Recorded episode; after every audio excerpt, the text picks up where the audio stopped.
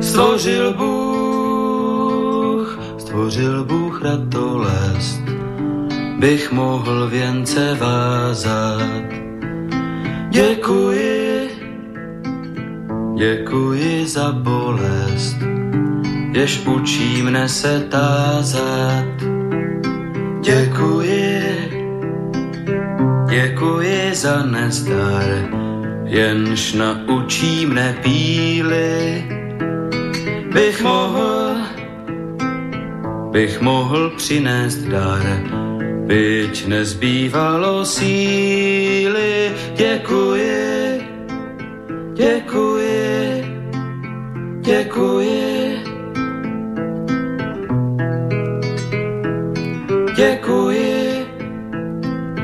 děkuji za slabost, jež pokoře mne učí. Pokoře, pokoře pro radost, pokoře bez područí. Děkuji, za slzy děkuji, ty naučí mne citu, již, živým již žalují a křičí, po souci to děkuji, děkuji. Dobrý večer, vážení posluchači, Stanislav Novotný, zdraví srdečně z Prahy všechny Slováky a Čechy, kterým není stejný osud našich zemí, našich národů. Je zřejmé, že povaha a podoba euroatlantické civilizace se mění takřka před očima a že se celý svět dostává do nového pohybu. Je také zřejmé, že tento pohyb má a bude mít značný vliv na kvalitu života jednoho každého z nás a na naše národní bytí uprostřed Evropy. O projevech těchto změn, o jejich důsledcích, o jejich fatálnosti či naopak o možných reakcích řešeních, tedy o jejich plusech a mínusech si povídáme v pořadu na Prahu změn. Jinými slovy, diskutujeme o zkušenostech, znalostech, názorech a činech výrazných osobností žijících v naší složité době. No a dnes si budu povídat s Janem Žaloudíkem. A vy se, milí posluchači, jako vždy můžete zapojit do debaty také, pokud pošlete svůj dotaz na adresu studiozavináčslobodnývysílač.sk a nebo budete-li telefonovat na číslo 048 381 01 01. Jan Žaloudík, bývalý děkan Lékařské fakulty Masarykovy univerzity a ředitel Masarykova onkologického ústavu, politik a senátor. Dobrý večer, pane profesor, vítám vás srdečně na Slobodné vysílači v pořadu na prahu změn. Dobrý večer, zdravím vás.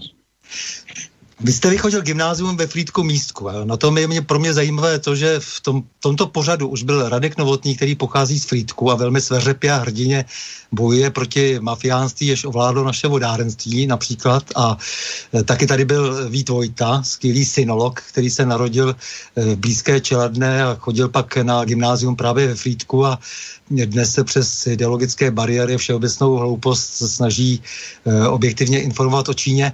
No a teď vy, jež vlastně v té všeobecné mediální hysterii se stavíte tvrdě proti proudu a říkáte, že s koronavirem se to má jinak, než líčí celé kohorty novinářů. Takže je to v tom frýdku jako nějak jiné, je tam jiné klima, nebo pili jste tam nějakou jinou vodu? No, no je to složitější. Já jsem typický produkt moravské diagonály. Já jsem narozen v Ješkovicích u Vyškova, kde, odkud teďka taky volám, Aha. Kaloubky.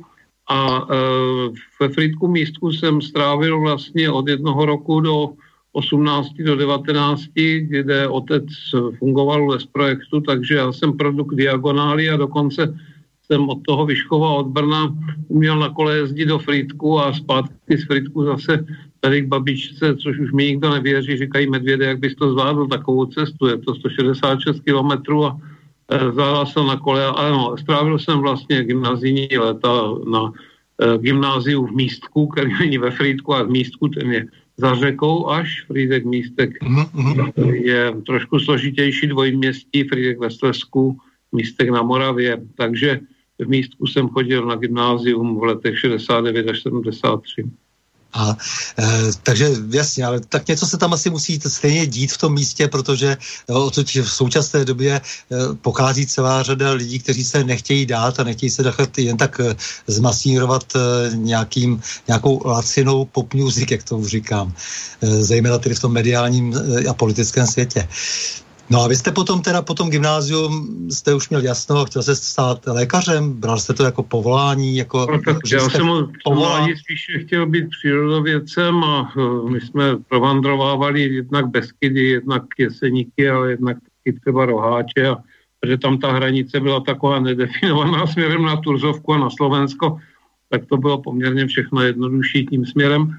Naopak na Šumavě tam mi vždycky bránili rodiče, abych tam nejezdil, že by mě tam mohli někde e, zrušit a že by mi mohli třeba zabránit ve studiu, kdyby mě chytli někde blízko hranic a podobně. Takže já jsem produkt e, moravskoslezské, případně toho slovenského pomezí. Balašska samozřejmě taky.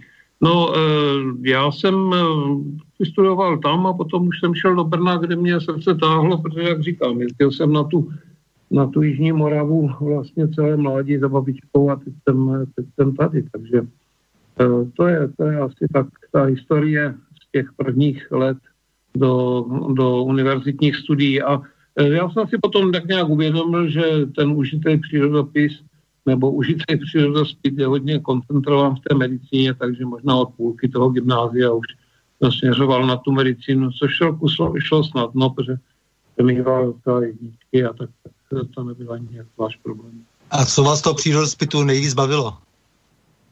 No tak já jsem když si začínal sbíráním brouku, že jo, potom otec byl lesák, takže já jsem vyrostl v lese a vším možným způsobem jsem se prostě v té přírodě, jsem v ní jako doma. Já jsem neměl pocit, že jdu do přírody na výlet, ale že, že jdu domů. A to platí konečně i tady v Ješkovicích a teď poslední léta rybařím byl jsem taky ovec pod vlivem otce, ale printy jsem zrušil. Někdy v těch 30, rozdal jsem printy, co byly po tátových kamarádům a spíše jsem se věnoval potom takovým fotografování a poznávacím věcem, protože ano, má právo člověk lovit, když má hlad, to se říká svého bratra živočicha je možno zabít, když je hlad, ale jsou plný supermarkety a obchody, tak zrovna ten hlad není, tak jsem si říkal, že zrovna nemusím střílet každého do hlavy, koho potkám a když tam se nebo lišku vyfotíte, tak opatrně taky jste schopni střelit, kdyby bylo nejhůř, ale eh, v tom je to rybaření zase trošku lepší, protože to můžete pouštět, že když taky ne vždycky, ale ze dvou třetin třeba ano. Je pravda, že ty lov, lovci často mají daleko k těm hospodářům, který, které bychom dneska do, do lesa velmi potřebovali. Bychom potřebovali dobré správce lesů zejména, jak si lovců, lovců je vždycky dost. Tak otec vždycky říkal, že kurovec nás jednou sežere podle toho, jak s tím celkovým hospodařením s těma monokulturama, protože on kromě toho dělal v tom projektu celý severomoravský kraj i e, historický průzkum, takže se věděla hospodaři Liechtensteinové řád německé rytířů a ten už měl takový predikce, říkal, co je špatně a e, vlastně predikoval možná před 30 lety spolu s kolegy. Říkali, že to nemůže dopadnout dobře, ty smrkové monokultury. A taky byl zastáncem toho, že oddělovat myslivost od lesního hospodářství je hloupost, že to všechno patří do jednoho ekosystému. Teď by se tomu asi říkalo ekologie. Tenkrát to byli prostě standardní lesáci, ať už to byli hajní nebo polesní, nebo prostě fosky, kteří v tom lese žili to mám nějak tak od dětství v sobě. No tak pokud vás to bude zajímat, eh, nebo zajímá ještě teď, tak eh, teď jsme tady dělali několik rozhovorů eh, s lesáky a nebo s panem docentem Pokorným ohledně nedostatku vody, takže něk, některé relace zpátky jsou věnovány tomuto tématu, protože neoddělitelně k tomu všemu našemu směřování, že jo, jak si v tom rozhovoru i dnešním to všechno patří, že jo. Tak já doufám, že nás nečeká sedm egyptských hrám, že vás přemyslu, Jedna je ta, sucho, pak ten kůrovec, teďka tady s tím virem, co si kdo si pokouší a e, tak ještě by teda byly nějaké ty čtyři egyptské rány, tak jsem zvědav, který to budou. Určitě to nebude morské tsunami, sopky tady taky nemáme, tak jsem zvědav, to kdo ještě vymyslí. No, no asi všechny možné důsledky všech možných e, nesoběstačností, abych tak řekl, které, e, které jsme si tady sami zavinili. V této zemi tedy přímo myslím konkrétně. To, co se děje potom v tom světě velikém, to můžeme klidně potom probírat. Ono je vždycky dobrý vlastně se věnovat všemu pod tím zorným úhlem, jak, jak to říkáte vy ve svém textu jednom, jestli globálně, jednej lokálně. Mně se to vždycky líbilo, eh, když jak si se nedával na ty globalisty, tak já jsem říkal, jo, ale oni ty američani mají taky docela pěkný heslo Think globally, act locally a to se mi moc líbí, no. takže jsem zjistil, že máte úplně eh, stejné, stejné heslo, jak si na nějakém... No ne, tak já to mám z té Ameriky od těch presbyteriánů, že já tam jo, tak... žil, takže o tom vím svoje. A to jsem nevymyslel to heslo, to jsem převzal s tím hodně chodili presbyteriáni, ale myslím si, že je to daleko širší a je to je, je. žití. No, takže Pojďme teda na, to, na, tu, na tu medicínu. Takže vy jste potom šel eh, do Brna normálně studovat lékařskou fakultu, z nějakého důvodu jste se rozhodl, jak, jak jste říkal, jak si víc, eh, než abyste zmizel v těch šumavských vozdech, tak eh, jste se rozhodl, že vaše poslání je jinde. No tak ono to m, mm, asi jsem skutečně už nebyl úplně ten lesní typ, co jsem si prožil a asi člověk měl taky nějaké ambice Eh, tam v tom věku člověk žije hodně srdcem, takže asi jsem chtěl pomáhat nemocné. Maminku jsem měl nemocnou dlouhý léta na rakovinu, eh, tam mi potom umřela zrovna, když jsem byl na fakultě začátkem třetího ročníku a tak ono se to motalo všechno dohromady kolem mě, ale já jsem tou medicínou poměrně byl oslovené a nadšené, mě to bavilo a vlastně můžu říct, že mě to baví dodnes. Tak eh, lékařská fakulta, potom jste samozřejmě stoupal, stoupal rychle z hůru, udělal jste si kandidaturu, docenturu, profesuru. Tak potom. ono to tak rychle nebylo, ne, ne, to nemělo tenhle ten strmý vývoj, člověk si napřed musí udělat první atestaci z chirurgie, tehdy byly ještě dvě atestace, pak druhou atestaci, pak uh, jsem uh, se dostal do Velké Británie napřed na tři čtvrtě roku, potom znovu ještě na půl roku, protože jsme dodělávali nějaké projekty, to už jsem byl vyslaný ústavem, takovým onkologickým ústavem, kde jsem nastoupil vlastně eh, prakticky po vojně, protože ze školy bylo třeba jít ještě na rok na vojnu, ale já jsem do Masarykova onkologického ústavu chodil asistovat k operacím a jiným věcem taky už vlastně od čtvrtého ročníku. To byl zájem o onkologii a byl jsem docela vázan na ten ústav jsem tam do dneška, vlastně dneska jsem přijel z ústavu po páté večer odpoledne, takže um, myslím si, že no ale ta cesta nebyla až tak strmá, rychlá. Um, přes ty atestace um, se potom jsme se dostali někdy k tomu roku premién, protože já jsem měl druhou atestaci 88, mm-hmm. to ještě žádný nějaký kandidatury a tak nebyly vlastně a všechno se dělo kolem toho roku 90 a mi potom zase zkušenější doporučili, že potom v roce 90 vzhledem k tomu, že to pro mladý odborní, odborně ambiciozní lidi není období, protože běžela nějaká tady trošku změny, tak jsem byl na dva, více než dva roky v Americe, kde jsem dělal vlastně hostujícího výzkumníka v Pattersonově ústavu, ne, Pattersonově ústavu v na University of Pennsylvania. Pattersonův ústav byl v Anglii, to byla univer- Pensylvánská univerzita ve Filadelfii ve Vistar institutu. Vistar institut je právě znám docela to imunologii, Hilary Koprovský, ředitel, eh, přítel Solka Sejbina, tady těchto těch lidí, kteří v té imunologii něco znamenají, takže tím bych jenom chtěl říct, že já docela, když teď mluvím do těch vakcín a do té imunologie, tak uh, jakkoliv jsem hloupý chirurg a onkolog, tak o tom letos vím a v té době už jsme dělali tenkrát transpozice nádorových antigenů na hmyzí viry, na bakuloviry, na adenoviry a to jsou všechno technologie, které se sem dostávají teprve teď, takže já když mluvím trošku o té imunologii, tak se všichni diví, co si to troufám, ale o ně maličko něco vím z těch dob.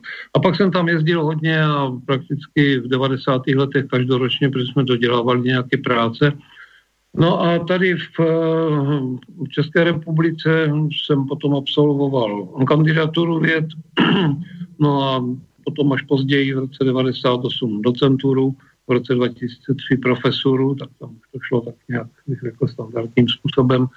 To už jsem byl hodně vázán i z důvodu rodiny a tak na, na republiku.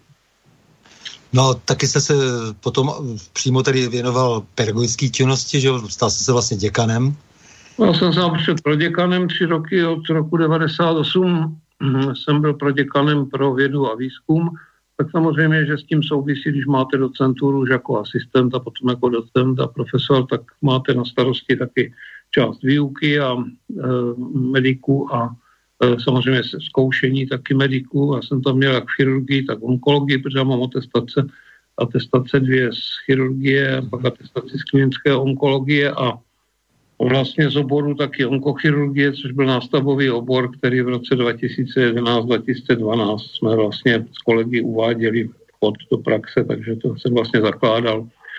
A e, myslím si, že to mělo takové nějaké plynulé vývoj, všecko. E, pořád to bylo v návaznosti na tu onkologii a onkochirurgii. A vlastně jste ale většinu toho profesního života prožil v Masarykově onkologickém ústavu. No, teda, pokud jako samozřejmě... jsem nebyl v zahraničí, tak jsem byl v Masarykově onkologickém ústavu a i tam jsem byl jakoby vyslán ústavem, takže ústavem. Mhm. já jsem tam měl vlastně jakoby přerušenou eh, práci a pořád jsem byl jakoby zaměstnancem ústavu tím, že jsem momentálně třeba na rok, na dva na stáži eh, a týkali se, ta problematika se samozřejmě týkala problematiky řešené v ústavu, možná trošku no, to je pokročilejší úrovni v té době. Jo, takže pak jste sem, eh, řediteloval jste na tom, na tom ústavu, pak jste se... Jsem řediteloval dvakrát. Já jsem ano. Eh, dělal pro děkana ústavu poprvé, ale v roce potom 91-2 eh, bylo už jasné, že jako pro děkan taky mám, nebo byl i záměr trošku kandidovat nebo měl jsem ambici kandidovat na děkana a to ze dvou důvodů. Za prvé, že jsem chtěl dostat Masarykou onkologický ústav, který byl trošku mimo univerzitu, tak jsem ho chtěl dostat na univerzitní půdu a potom jsem cítil jako výzvu, že se tenkrát hovořilo o výstavbě nového kampusu v Bohunicích a byl jsem vyzván, abych se taky do toho trošku zapojil, aby ten proces nějak se nezastavil toho návrhu. Takže eh, jsem opustil to místo na vlastní žádost, to nebylo slučitelné. Samozřejmě dělat děkaná ředitele ústavu, takže jsem to předal svému zástupci, ten potom v rámci regulárního konkurzu se stal ředitelem, to byl pan profesor Vizula a já jsem šel už do konkurzu jako náměstek pro vědu a výzkum z ústavu s tím, že už jsem osvobozen tedy um, v rámci té povinnosti z ústavu jakoby ředitel a Šel jsem do toho konkurzu na děkana, kde jsem uspěl ve dvou cyklech, takže jsem vlastně byl děkanem od roku 2003 do roku 2010. No a v těch letech 24, 25 se začal stavět kampus a v tom roce 2010, když jsem opouštěl tu funkci, tak se dostavil těch x budov, co je vidět, když se vyjíždí do Brna je tam kampus Masarykovy univerzity a velkou část, větší část tam má lékařská fakulta, pak je tam taky přírodovědecká fakulta a fakulta sportovních studií. Je to vlastně jediný a největší kampus České republice, který vznikl moderně po revoluci a ani se, myslím, teď nějak nehrozí, že by se stavěl někde další, protože podmínky jsou jiné. Kdyby jsme to bývali tenkrát asi nevyužili ty možnosti, tak, tak teď už by to asi tak jednoduše nešlo. Eh, teď se zeptám hloupě, ale máte dobrý třeba pocit eh, z absolventů, kteří odchází z lékařské fakulty? Eh, zdá se, že ta laťka zůstala vysoko, nebo že se dokonce zvýšila úroveň lidí, kteří opouští lékařské fakulty, nebo vůbec zejména vaší lékařskou fakultu brněnskou samozřejmě? Tak my jsme nikdy neměli moc potíže s tím, že by nebyla fakulta nějak uznávána, protože máme akreditaci jak evropskou, tak americkou v této rovině všichni se vždycky uplatnili, my jsme neměli problémy jiných fakult, kde vždycky počítali, kolik procent je v oboru a podobně, no tak u nás to bylo vždycky vysoce na 90% a ti, co nebyli v oboru, tak to byly třeba dámy, co byly na mateřské zrovna, nebo, nebo někdo, kdo náhodou přešel někam k firmě, ale u nás to využití v té medicíně bylo skoro stoprocentní. Eh, co bych teď vytýkal mladším kolegům, že oni mají v celku obrovské možnosti přístup vlastně ke všem informacím, naprosto ke všemu. A jsou takový na můj vkus zahulince pasivní. A za našich dob eh, do chirurgických oborů třeba chtěli, směřovali minimálně polovina, spíš dvě třetiny studentů. Teď, když se ptám na všech cvičeních a seminářích, kolik, tak to bývá tak 10 až 15% a to ještě dívenky. Takže to mi trošičku vadí, protože máme taky zahraniční studenty a zkouším taky v angličtině eh, chirurgii a onkologii a eh, ti zahraniční studenti tam pořád ještě trvá minimálně ta polovina do těch, bych řekl, akčních chirurgických oborů, zatímco u nás to jaksi pokleslo a je tendence být spíše v klidu, tak si říkám, že eh, kdo, když ne mladí hoši, že? Na těch dílenkách já si dám vážím, v medicíně jich tam čím dál víc, Eh, máme už to vysoce na dvě třetiny, je dám, ale když si vezmeme, že prostě žena má spoustu ještě dalších úkolů s dětma, má to mnohem složitější, tak přece nemůžeme do první linie na nějaké šestihodinové, pětihodinové operační výkony tlačit zrovna ženy, že to by se měli chopit toho ti chlapi. Vidím, že vás eh, žádné radikální genderové ideologie nezatěžují.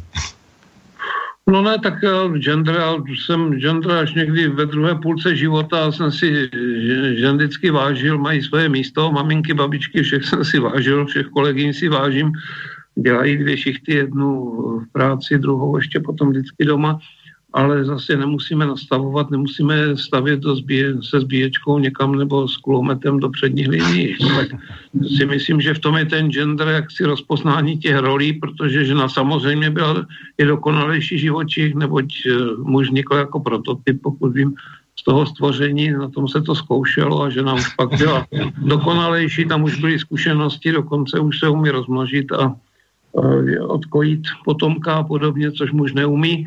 No ale pak už toho pán Bůh, pokud vím, z toho stvoření nechal, protože byl asi oběma těmi pokusy nějak už vyčerpan nebo otráven. Takže já si žen vážím a říkám vždycky chlap je prototyp a ženská je dokonalejší. Ne, hlavně, že se nestažíte ty, eh, ty eh, pohlaví ze stejnata nebo dokonce rozmnožovat, to si myslím, že asi u vás nehrozí. Hmm, no, já určitě nejsem proto, že těch pohlaví je vlastně hodně, že se má někdo rozhodnout až do 20, jestli, nebo 18, jestli je muž nebo žena, tak, tak to je spíš takové veselé, rozptilující a to nejsem konzervativní, já si myslím, že nebo jsem tedy konzervativní, tak abychom se v té přírodě zachovali, jo, protože když začneme být úletáři, tak to určitě ničemu neprospěje. Samozřejmě ani těm mužům vůbec ne, ani těm ženám. No, dal jste se také na politiku, protože jak říkáte, že politika stejně nás každého dožene a že když někdo říká, že stojí mimo politiku, tak eh, je to vlastně nesmysl, protože vždycky nějakým způsobem jedná politicky nebo zhruba parafrázu, eh, co jsem právě našel v nějakém vašem prezentačním textu. No tak jistě, já jsem přesvědčen, že existuje mnoho druhů politik, že starosta, který se stará o chod obce, o to, aby měli plyn a kanalizaci a všechno v pořádku a musel se dohodnout ze sousedy a z občany, tak to je jedna úroveň politiky, ta komunální, že jo? Pak jsou politiky v rámci fakulty, v rámci univerzity, když se zhánělo, a nevím, těch 6 miliard na výstavbu kampusu celkem, tak to je taky docela politika kolem toho, aby se domluvili fakulty, univerzity, aby věci odsypávali. E, taková ta politika, které my říkáme politika, to znamená v tom třeba Senátu nebo v té sněmovně, to bych řekl, že tam je to skoro skoro nejjednodušší, protože i když vedete třeba ústav nebo vedete jenom oddělení kliniku, a máte na starosti větší kolektiv, tak eh, je to taky personální politika domluvit se s těma lidmi, aby věci fungovaly. Když to, já si myslím takhle, říct zdravotnictví na úrovni špitálu je určitá zátěž, určitá profesionalita, říct ho na úrovni státu si myslím, že je poněkud jednodušší, protože už tam máte všechny ty podvedoucí a podředitele a všechny další. No a myslím si, že řídit třeba zdravotnictví v rámci země koule, že to musí být úplně nejjednodušší. Nevím ani, co by člověk dopoledne dělal. Si ráno kafe, pak chvilku řídí země kouli a pak si někam užívat, protože eh, čím dál jste od té přímé odpovědnosti a od těch lidí, jo, tak tím je to všechno jednodušší. Samozřejmě na vás vycvítí reflektory a můžete hodně o tom vyprávět, ale mm, já jsem se cítil docela, že dělám politiku, i když eh, jsme museli ve službě eh, prostě zařídit celou řadu věcí a byli tři lidi na ventilátory a měli jsme dva třeba. Museli jsme si nějak rozhodnout a svolat se a prostě svým způsobem, jestliže je politika zpráva věcí veřejných, tak je to zpráva na více úrovních a já bych toho hodně neodlišoval, kdo je politik a tento není politik, no tak Není asi rozumné, když se člověk, jak si chce politikem po gymnáziu hned narodit a, a je politikem od gymnázia profesionálním. Měl by mít za sebou nějakou profesi. Je úplně jedno, jestli mostní konstruktor, nebo jestli je hokejista, nebo jestli byl zemědělec, ale měl by tam mít nějaké východisko. A potom může teda to trošku zobecňovat a si před smrtí potom může jít i do toho senátu, protože tam už nemůže ani škodit. Jo. Nejbezpečnější jsou jsou takový, když ty ambice se mají odvíjet z té politice brzy. Já vždycky říkám našim hochům, myslím kolegům, ta politika si vás stejně najde, ale zatím prostě dělejte odbornou práci, protože zatím je vás škoda. Až už budete mít zařizovat jenom některé věci nebo se vstarat do legislativu, no tak to už se vždycky po té 50, spíše po 60 A najde si je také pro jejich neuváženosti, které udělali v mládí, že jo? To je, to je naprosto normální, že jo? Tak jasně, každý nadělal spoustu nesmyslů, má nějaké korekce a čas vždycky prověří to, co za něco stálo a to, co za nic nestálo, že jo? To už potom, já teda nejsem nějak milovníkem toho zápasu staročeší, mladočeší, ale myslím si, že každá etapa má své a že fakt jako škoda někdy těch mladých kluků, když se dávají do takové té čisté politiky, respektive do politikaření, jo, do politikaření, protože to je zase ještě něco úplně jiného než, než skutečná politika. A tak on ten eh, v podstatě také ideologický trend, který velí tedy eh, kdysi tedy mládí vpřed a eh, teď je to, řekl bych, ještě více vypointované, jako že se vlastně vytváří uměle stále více ta propast mezi staršími a mladšími nebo mladými a, a těmi ostatními, tak to samozřejmě také trošku vede k tomu, že to přirozené rozdělení rolí tady najednou, najednou schází. To, co říkáte, že vlastně ten člověk by měl mít za sebou nějakou zkušenost, měl by mít nějaký úspěch či neúspěch v nějakém oboru a e, pak by e, teprve se měl snažit e, v té politice, co si to zjistil v životě, že by se mělo napravit, anebo naopak, jak si, že tedy, jak si šel správným směrem, tak uplatnit to, co vlastně v tom životě zjistil, tak to asi jako je teď jako myslím, velmi... tak to není o soutěži těch mladých, a dokonce si myslím, že tak eh, ten starší člověk, když vypadne nějak potom z toho procesu no, z politiky vůbec o nic nejde, buď chodí na ryby, nebo si něco čte, nebo chodí na zahrádku, ale ti mladí na tom ztrácejí, když se odpoutají od těch všech příležitostí, kterým doba dává v těch odborných věcech. A, tak eh, a příliš brzy se od toho odpoutají, tak je to spíš škoda potom pro ně. A jak mi konvenuje docela ten Senát, tak tam je limit těch 40 let, těch 40 je tam zcela minimum a už taky mají něco za sebou ale pak je tam gro mezi, řekněme, od těch 50 do 60. Zase to nemá úplně přehánět. Já už taky cítím, že skončím toto druhý volební období a e, vždycky jsem byl zastáncem toho maximálně dvě volební období. U děkanování je to tak automaticky, ale myslím si, že taky nemá smysl pořád dokola to točit. Takže bych viděl ty limity k té 70. jisté politiky by se pomalu člověk měl odklidit a už nepředstírat nějakou moc velkou duševní spěžest a spíš mít radost z toho, jak to hezky funguje, jak jsou ti mladí šikovní. No. No radit, radit určitě, ale takže dvakrát eh, jste byl v Senátu, dva, dvě volební období, to je třeba... Teď jsem druhé volební období, no, a jsem víc jak devět let Senátu, šest let těch prvních a teď asi tři a půl roku v tom druhém a skončím v říjnu 2022, ačkoliv mi to mnozí nevěří, tak skutečně už nebudu kandidovat eh, znovu, ať už mě chtějí nebo nechtějí. Vy jste se v loni, v loni do, dokonce vzdal uh, té funkce ředitele uh, Masarykova onkologického ústavu. Tak no, to bylo taky plánovitě. Tak já jsem jako děkan jsme měli takové pravidlo, že i vedoucí klinik a tak vždycky do 65 a potom ne, že by uh, už museli opouštět podnik, ale opustili tu funkci, protože mladí jsou nachystaní, tak aby měli příležitost. Že kdyby tam byli všichni do nekonečna, tak ti mladí zestárnou a už tam pak budou všichni staří a ještě si ti mladí neužijí těch vedoucích funkcí, což říkám i v úvozovkách, protože ono někdy to užívání si není úplně jednoduché. Takže já jsem už při tom konkurzu 2014 eh, oznamoval všude, že budu do 2019, protože budu mít 65, oni se tak všichni smáli a mysleli si, že jako dělám legraci. No a jsem potom loni v únoru napsal panu ministrovi dopis, že bych byl rád, kdyby mě k pololetí uvolnil, neboť v létě pak mám 65, abych to v klidu mohl předat, aby mohly být konkurzy. Jsem se tak trošku divil, ptal jsem je, co zatím je. Já jsem říkal, že zatím, že jsou staré a budu mít 65, že jsou tam nachystaní mladší hoši. No tak nakonec to proběhlo, pan minister to velice hezky přijal, pochopil, udělal konkurs, všechno to proběhlo bezvadně. A já jsem s tím spokojený, s tím průběhem. Odešel jsem tak, jak jsem říkal a a hoši to vedou báječně a občas se zeptají, co si o tom myslím, tak jim řeknu, co si o tom myslím, ale dělají to, dělají to neobyčejně dobře. No.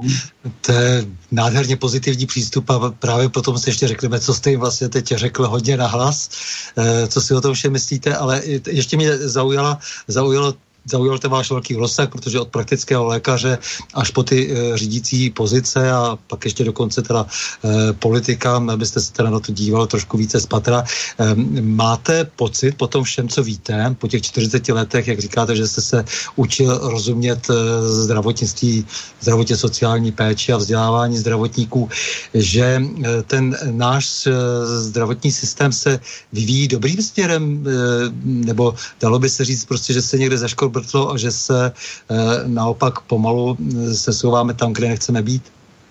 Tak já bych to tak neviděl, no to zdravotnictví je docela robustní. Abych jenom opravil, já jsem nebyl praktický lékař, ale lékař praxi, chirurg praxi 35 mm-hmm. let na operačním sále, ať už Jasně. ať už celý den, nebo v rámci různých Nebyl jste někde na obvodě, no. Čili byl jsem v praxi, jo, ale e, v té chirurgické, onkologické. Ale teďka k tomu zdravotnictví, tak my jsme, e, to zdravotnictví z nějakého důvodu se vyvinulo, musíme reagovat taky, jak se vyvinulo, že těch zdravotnictví máme sedm druhů. Že máme zdravotnictví řízené státem, pak řízené krajskými zastupitelství, pak řízené městskými zastupitelství, pak řízené ministerstvem obrany, potom církevní zařízení, potom máme takzvaná soukromá zařízení vedená velkými řetězci a potom máme malé soukromníky, to jsou ti praktičtí lékaři, případně nějaká jejich drobná družstva, ale spíš jednotlivci.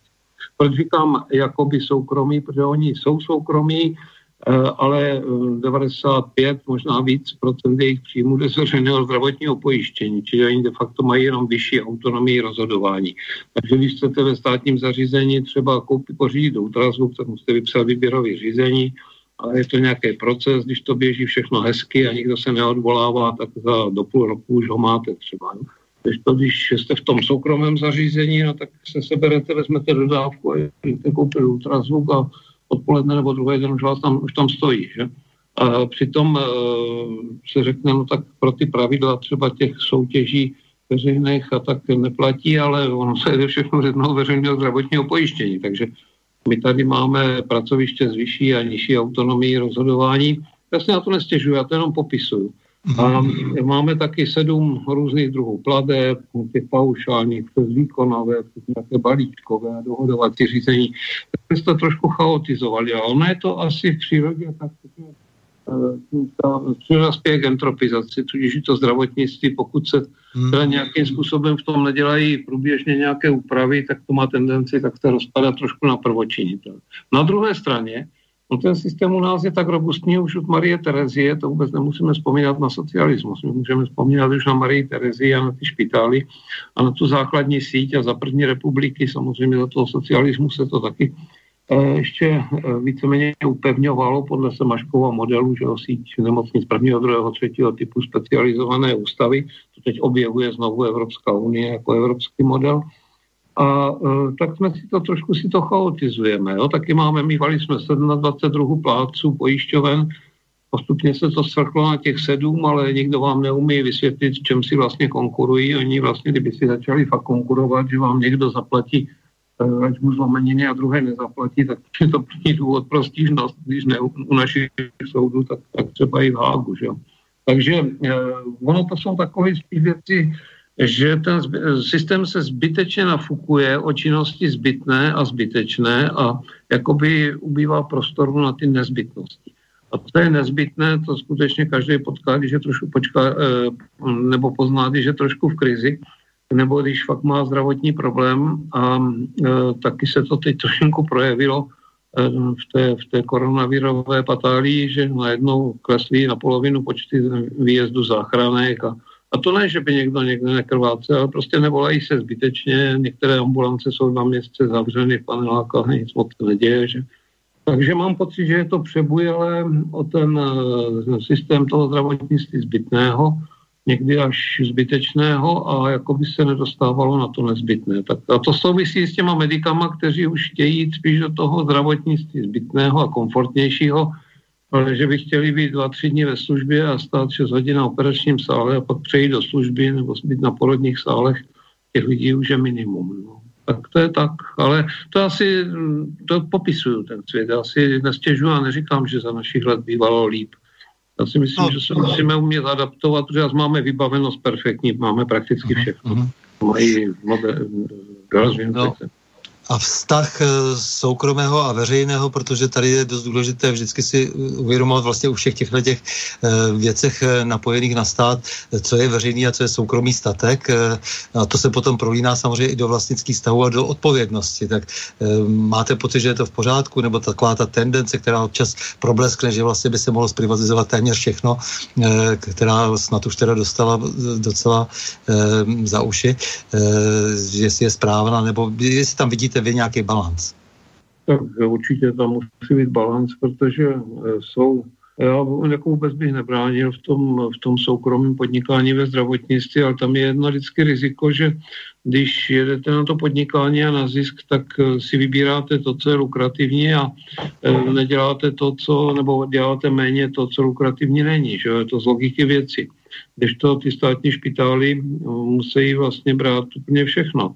A to je první takový model. Druhá věc je, že by neměly být dvojí pravidla, když nakládáte s jedními, s jedními veřejnými penězi z veřejného zdravotního pojištění, no takže někdo musí soutěžit skoro každý, každý rohlík a ten jiný nemusí soutěžit vůbec nic. E, to taky nepřidá, protože tam máte určitý handicap. Na druhé straně no, je jasný, že ty fakultní nemocnice a ty velké špitály by ten stát hýčka, protože to je páteřní síť, to nemůže nikam nechat rozplynout i ta zastupitelstva krajská, případně městská si taky hýčkají ta svoje zařízení. Takže já nemyslím, že hrozí nějaký rozpad e, té péče, ani bych to netlačil do toho, že všechny musí být zpravovány státem, to v žádném případě, ale najít nějakou rozumnou balanci a hlavně dát všem stejné pravidla. To bych jako si myslel, že bychom ještě mohli doladit. Tak vy teď jste říkal, že tak jako v klidu pozorujete a že se vám líbí, jak to pěkně plyne a tak dále. Přece jenom vám to nedalo. Eh, přece jenom vám to nedalo prostě, když se eh, teď jak si přetřásala různá vládní opatření, eh, která se týkají toho slavného koronaviru, tak jste řekl pár z ostřejších slov na, i na adresu těch opatření, byť jste nekritizoval, že byla zavedena a tak dále, to se mi velmi líbilo, že jste říkal, ano, na počátku stejně nikdo nevěděla, když tady svět, se zeší, svět zešílel a šílela média, tak není divu, že, že samozřejmě vláda musela musela také nějak jednat a že nevěděla, do čeho přesně jde. Ale e, přece jenom ten e, rozdíl mezi tím před tím běžným stavem tady, co si bylo, a, e, nebo před tím koronavirovým stavem tady byl nějaký běžný stav, teď je tady nějaký nový stav a e, v tom průběhu samozřejmě se tady objevila spousta čísel, spousta argumentů, e, všelijak byl, byl, byl ten stav popsán. E, co byste vy k tomu dodal? Tak ono jako by se to odvinulo od toho zdravotnictví. Ne, že by nikdo nečekal virus. Tady byly, že jo, jsou tady nové víry, jsou tady epidemie. V rozvojovém světě nemáme spoustu epidemií zvládnutých a jsou nové víry, jako byl ten SARS. Někdy v tom roce 2008 byl MERS, že jo, jsou to taky vlastně renávíry, s kterými hm, buď si hraje příroda, nebo někdo za ní. Eh, máme tady ebolu nezvládnutou, ta se ovšem šíří pouze v těch tropických krajinách, nám to zatím nedoléhá, můžeme čekat eh, cokoliv, ale tady překvapila, myslím, všechny a mě samozřejmě taky taková ta, ta jakoby bleskový vývoj čehosi, co, co najednou jde světem a je to z toho jakoby hrůza. A přitom je zcela jasné, že to není zase taková katastrofa, protože ve stejné době, když jsme tady už začínali počítat první mrtví, tak pořád ještě bylo 160 tisíc chřipkových případů a jako bychom registrovali jenom jedna čísla, neregistrujeme to, co státní zdravotní ústav celá desetiletí dává co dva týdny ty výkazy. Teď, když se někdo podívá na stránky SZU, tak tam uvidí 14. 16. týden, 6. týden. I teď je tam pořád 40 tisíc 40 chřipek.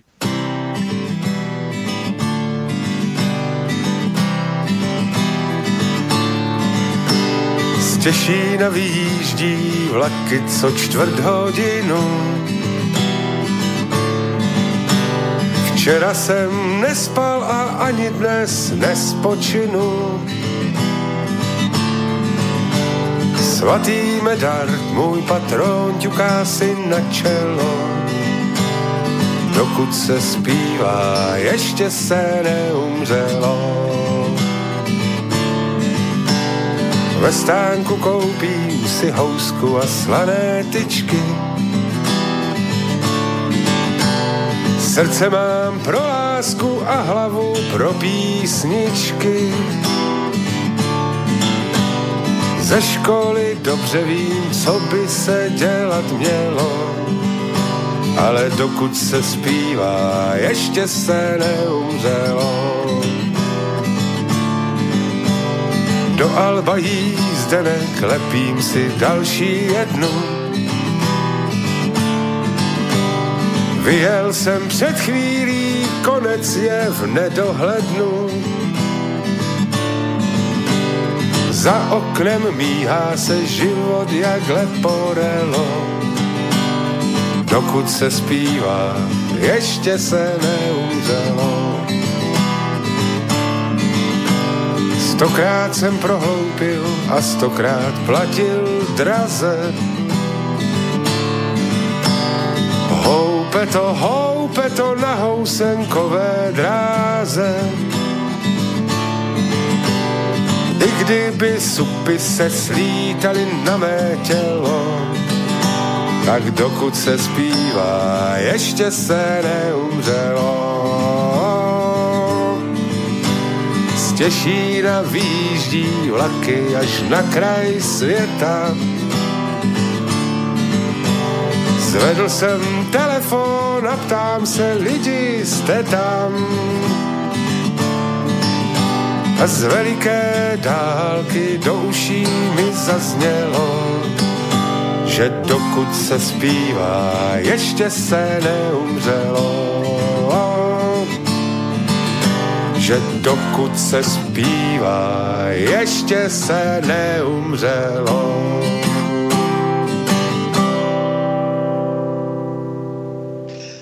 Na prahu změn s Janem Žaloudíkem. Já doufám, že už se slyšíme. Slyšíme se dobře? Tak teď už nějak to vyskočilo samo. Ukázalo mi to, že je chyba v síti někde a No tak se ne...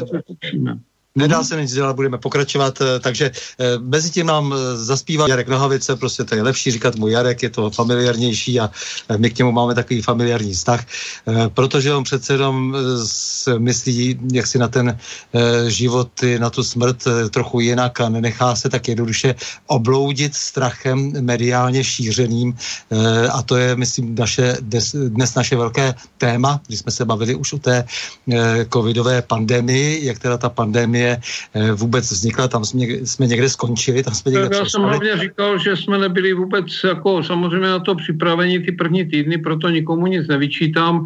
Eh, veřejnost a média se báli jakési narůstající epidemie z, z zahraničí, eh, naši se zase představitelé báli spíš těch médií a té veřejnosti, aby něco neudělali špatně.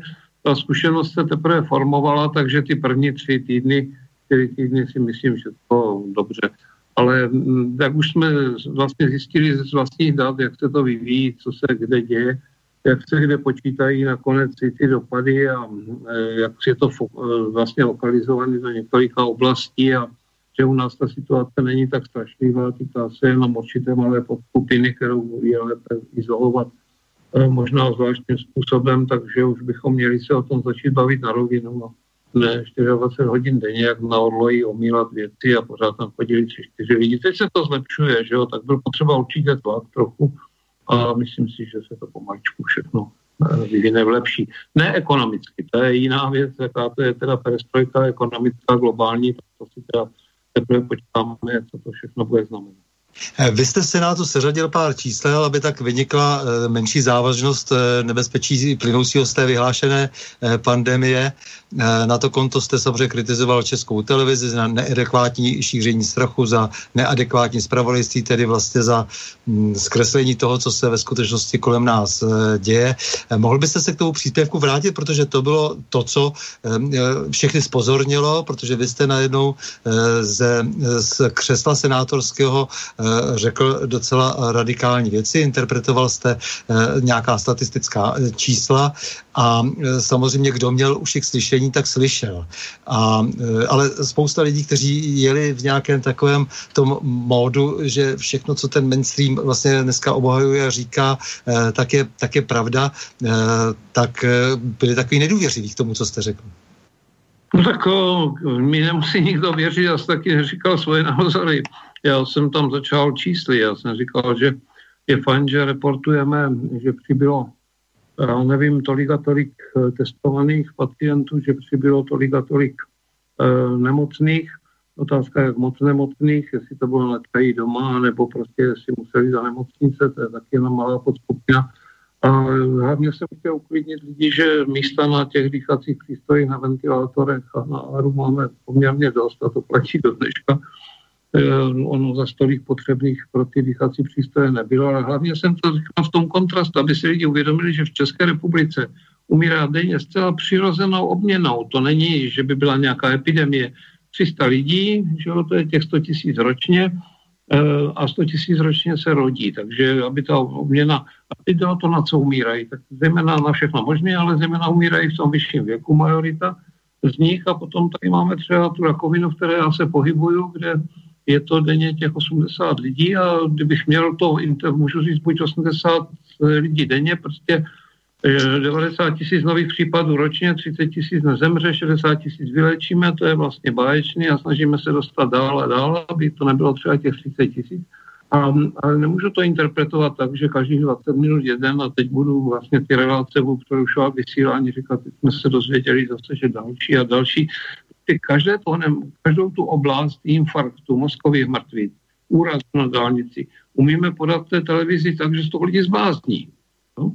A tudíž samozřejmě ten koronavirus se může odkomentovat dokonce třeba hlavní hygienička by mohla ráno vstát, co po, po zprávách a říct, tak dívejte se přátelé, teď to vypadá tak a tak, sledujeme tu křivku, máme zcela v klidu, e, většina z nich je na běžné léčbě, máme dostatek těch dýchačů, čekáme, jak se to vyvine, srovnáváme to se světem, že jo? ale ne tyhle ty dramatické věci ukazovat virus všem a ty důchodci jsou vyděšení a teď jim ukazuje, jak se virus replikuje a je to všechno dramatické. No tak samozřejmě, že z toho dá udělat ze všeho drama. Ale už to přišlo, že už v té době je to neadekvátní, protože už se nám začala hýbat křivka v tom pracově tvaru a už to prostě bylo jasné, že to půjde do klidu. No. Tak proto jsem řekl to svoje v číslech, v číslech, nikoliv co si myslím. Já. No právě Tam... klidně, po, klidně pokračujte v číslech, protože lidi zajímají čísla, protože ta čísla jsou všelijak interpretována, jak říkám, e, není úplně jasná metodika. Vy jste o tom tam vlastně v, té, v tom svém vstupu také hmm. hovořil.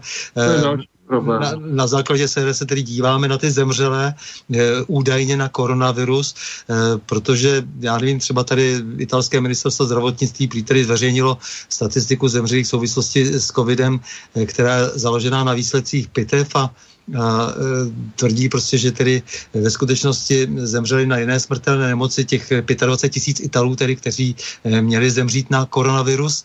No a e, že tedy ve skutečnosti je to nějakých 925, 925 lidí a ani to není jisté, tak to je, to je poměrně značný rozruch. Chopil se toho poslanec těch čísel Vittorio z Garby za Forcu Itáliu a ten jaksi ve velmi emotivní emotivním projevu prostě prohlásil, že nesmíme mluvit tady o těch 25 tisících mrtvých, protože to není pravda. Nevyužíváme smrti k rétorice terorismu, doslova říkal. Data z Italského institutu veřejného zdraví říkají, že 96% e, lidí zemřelo na jiné patologie, že to jsou ta přesná čísla jo, a tak dále, učinil vlastně z toho svého prohlášení jako nějaký takový, eh, takový takové antré prostě pro eh, boj proti diktatuře, eh, že tedy ve jménu pravdy se musíme spojit a tu pravdu tedy považuje ta čísla, jo, že nám tedy lhali, že virus je něco víc než chřipka. Jak byste tohle okomentoval? Vrátil se třeba no, i k těm, svým, nechtěl, číslům? nechtěl komentovat toho Skarbyho, než jsem zjistil, že nějaký takový video běží, tak jsme se už dávno dívali do těch čísel. Samozřejmě jsme se bavili trošku s těmi Itali, protože v rámci organizace Evropského onkologického mm-hmm. tam máme samozřejmě lidi jak v Římě Lombardo a tady tohle to všechno. Eh, s těma lidma akcí žijem, tak se trošku dáme a netýká se to všechno Itálie jako celku, týká se to těch severních oblastí, kde se fakt nakumulovaly ty smrti, je tam fakt 300% oproti loňskému roku, je tam trojnásobek, ale to, co říkají, že skutečně je to z velké části, protože jsou to jiné patologie a trošku organizačně možná nezvládnuté, já nevím o tom. Já jsem říkal, bavme se a mě zajímá je tak ten Zgarby, což už je interpretátor dramatický, pan poslanec, ale mě zajímá ten Mateo Bassetti, což je profesor infekčního lékařství a těch všech akutních e, nemocí, které souvisí s infekcemi a je to uznávaná osobnost, ten napsal nějakou zprávu, tak ta mě zajímala. Pak mě zajímají zprávy z Institutu nacionále eh, di statistika a takové ty věci, protože Italové jsou samozřejmě v té medicíně poměrně vyspělí. No. Mm-hmm. A co mi na tom celém principu vadí, že teď se podíváte na to rozložení té smrtnosti, která se interpretuje tak, že bude to skutečně prokázané umrtí zdravého člověka v souvislosti s infekcí covidem, a nebo je to uh, úmrtí člověka, který byl testován pozitivně na covid, ale měl řadu jiné nemoci, a nebo je to to, co mě je nejvíc, to je úmrtí člověka v období koronaviru, v období covidu, a jakoby všechny ty plicní věci a plicní choroby a starší lidé, seniori, selhávající srdíčka, potom umírali na covid. Teď, když se podíváte na to rozložení v rámci Evropy, tak je to až neuvěřitelné, že vlastně státy s nejvyspělejším zdravotnictvím, a to nemluvím o té Itálii, ale předběhla je Belgie, už tam soutěží Nizozemsko, Velká Británie, tam, kde jsme lidi posílali na školení, tak jim umírá 10krát, 20krát, 30krát více lidí, než v té východní Evropě, tedy nejen u nás, ale nejlíbě na tom skoro Albánie, Slovensko, tři případy vůči nějakým pětistovkám v Belgii na milion obyvatel, Bulharsko, Rumunsko a my jsme se vždycky, a to teď dělám rozdíly mezi Českou republikou a Slovenskem, protože mám pocit, že to zdravotnictví je prakticky stejné, tak uh, jsme vždycky jezdili na ta školení do, těch, do té západní Evropy a teď jakoby vlastně oni vykazují nesrovnatelně horší výsledky.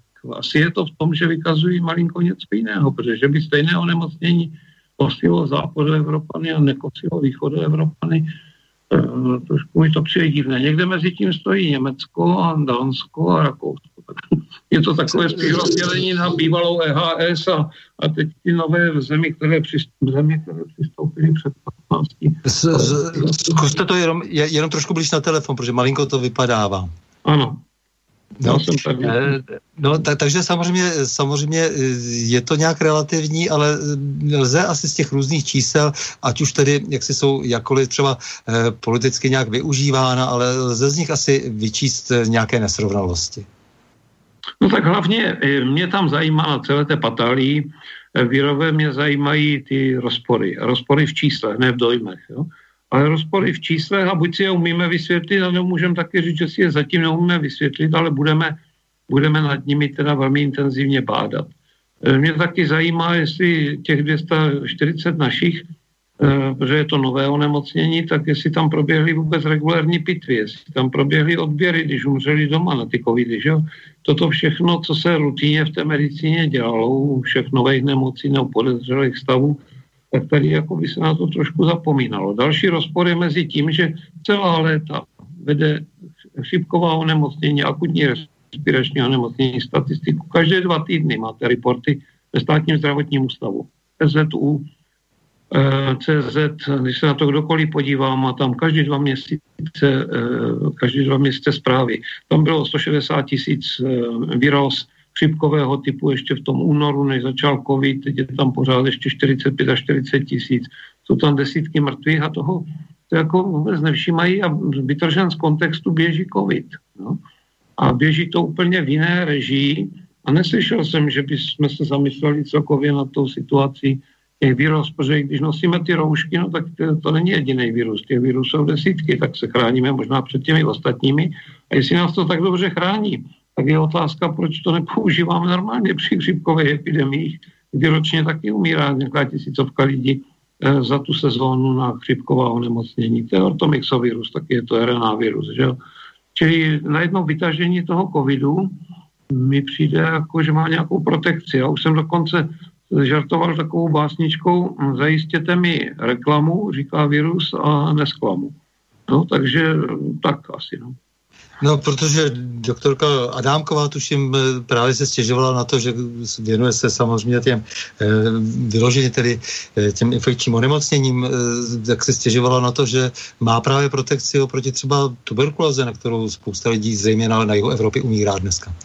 Tak jistě, a pořád bych to ale vracel, jsem říkal, prostě řešme naši patálii a ne primárně Itálii, jo, protože jasně, všichni jasně. vědí přesně, jak je v New Yorku, přesně, co se děje v Miláně, já bych řešil nás, samozřejmě to blízké okolí, o tu Itálii bych se intenzivně zajímal, ale neříkám, jak to říkají, vysvětlete mi tu Itálii, no tak já by vysvětlil, bych tam mohl vědět, tak tam nemůžu vědět, tak se musím tak nějak domáhat těm číslům, které jsou dostupné, ale rád bych, abychom si vysvětlovali situaci u nás a bavili se o tom, jestli pro nás a u nás je to skutečně taková apokalypsa a média teď.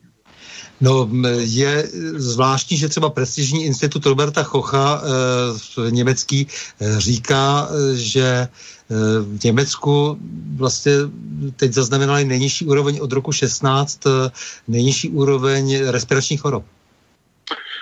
Um, ano, je to, tam je taky 50 německých vydátorů nebo panu profesoru podepsáno, to je taková ta skupina Leopoldina. Ty to vidí poměrně kriticky. Um, asi přijde čas, kdy si o tom budeme povídat. Já jsem dokonce chtěl Senátu, abychom si udělali takový seminář na úplně racionální téma, třeba klinicko-patologických seminářů, jak se ti lidé vyvíjeli, protože nám za ty dva měsíce umřelo de facto 16 tisíc lidí v České republice, na různá onemocnění 5 tisíc na rakovinu a z toho bylo 240 na, ty, eh, na ten covid. Eh, většina z nich měla ještě celou řadu dalších onemocnění no, tak bych trošku, tak jak jsme zvyklí z nemocnic, když nám někdo umře, tak eh, se děláme vždycky rozbor toho případu. Případně, když byl pitván, tak chceme vidět ty pitevní nálezy, pokud to je něco překvapivého. Ale choval bych se k tomu jako v medicíně, nechoval bych se k tomu jako v nějaké show běžící, běžící teda na ČT24 děsící svět.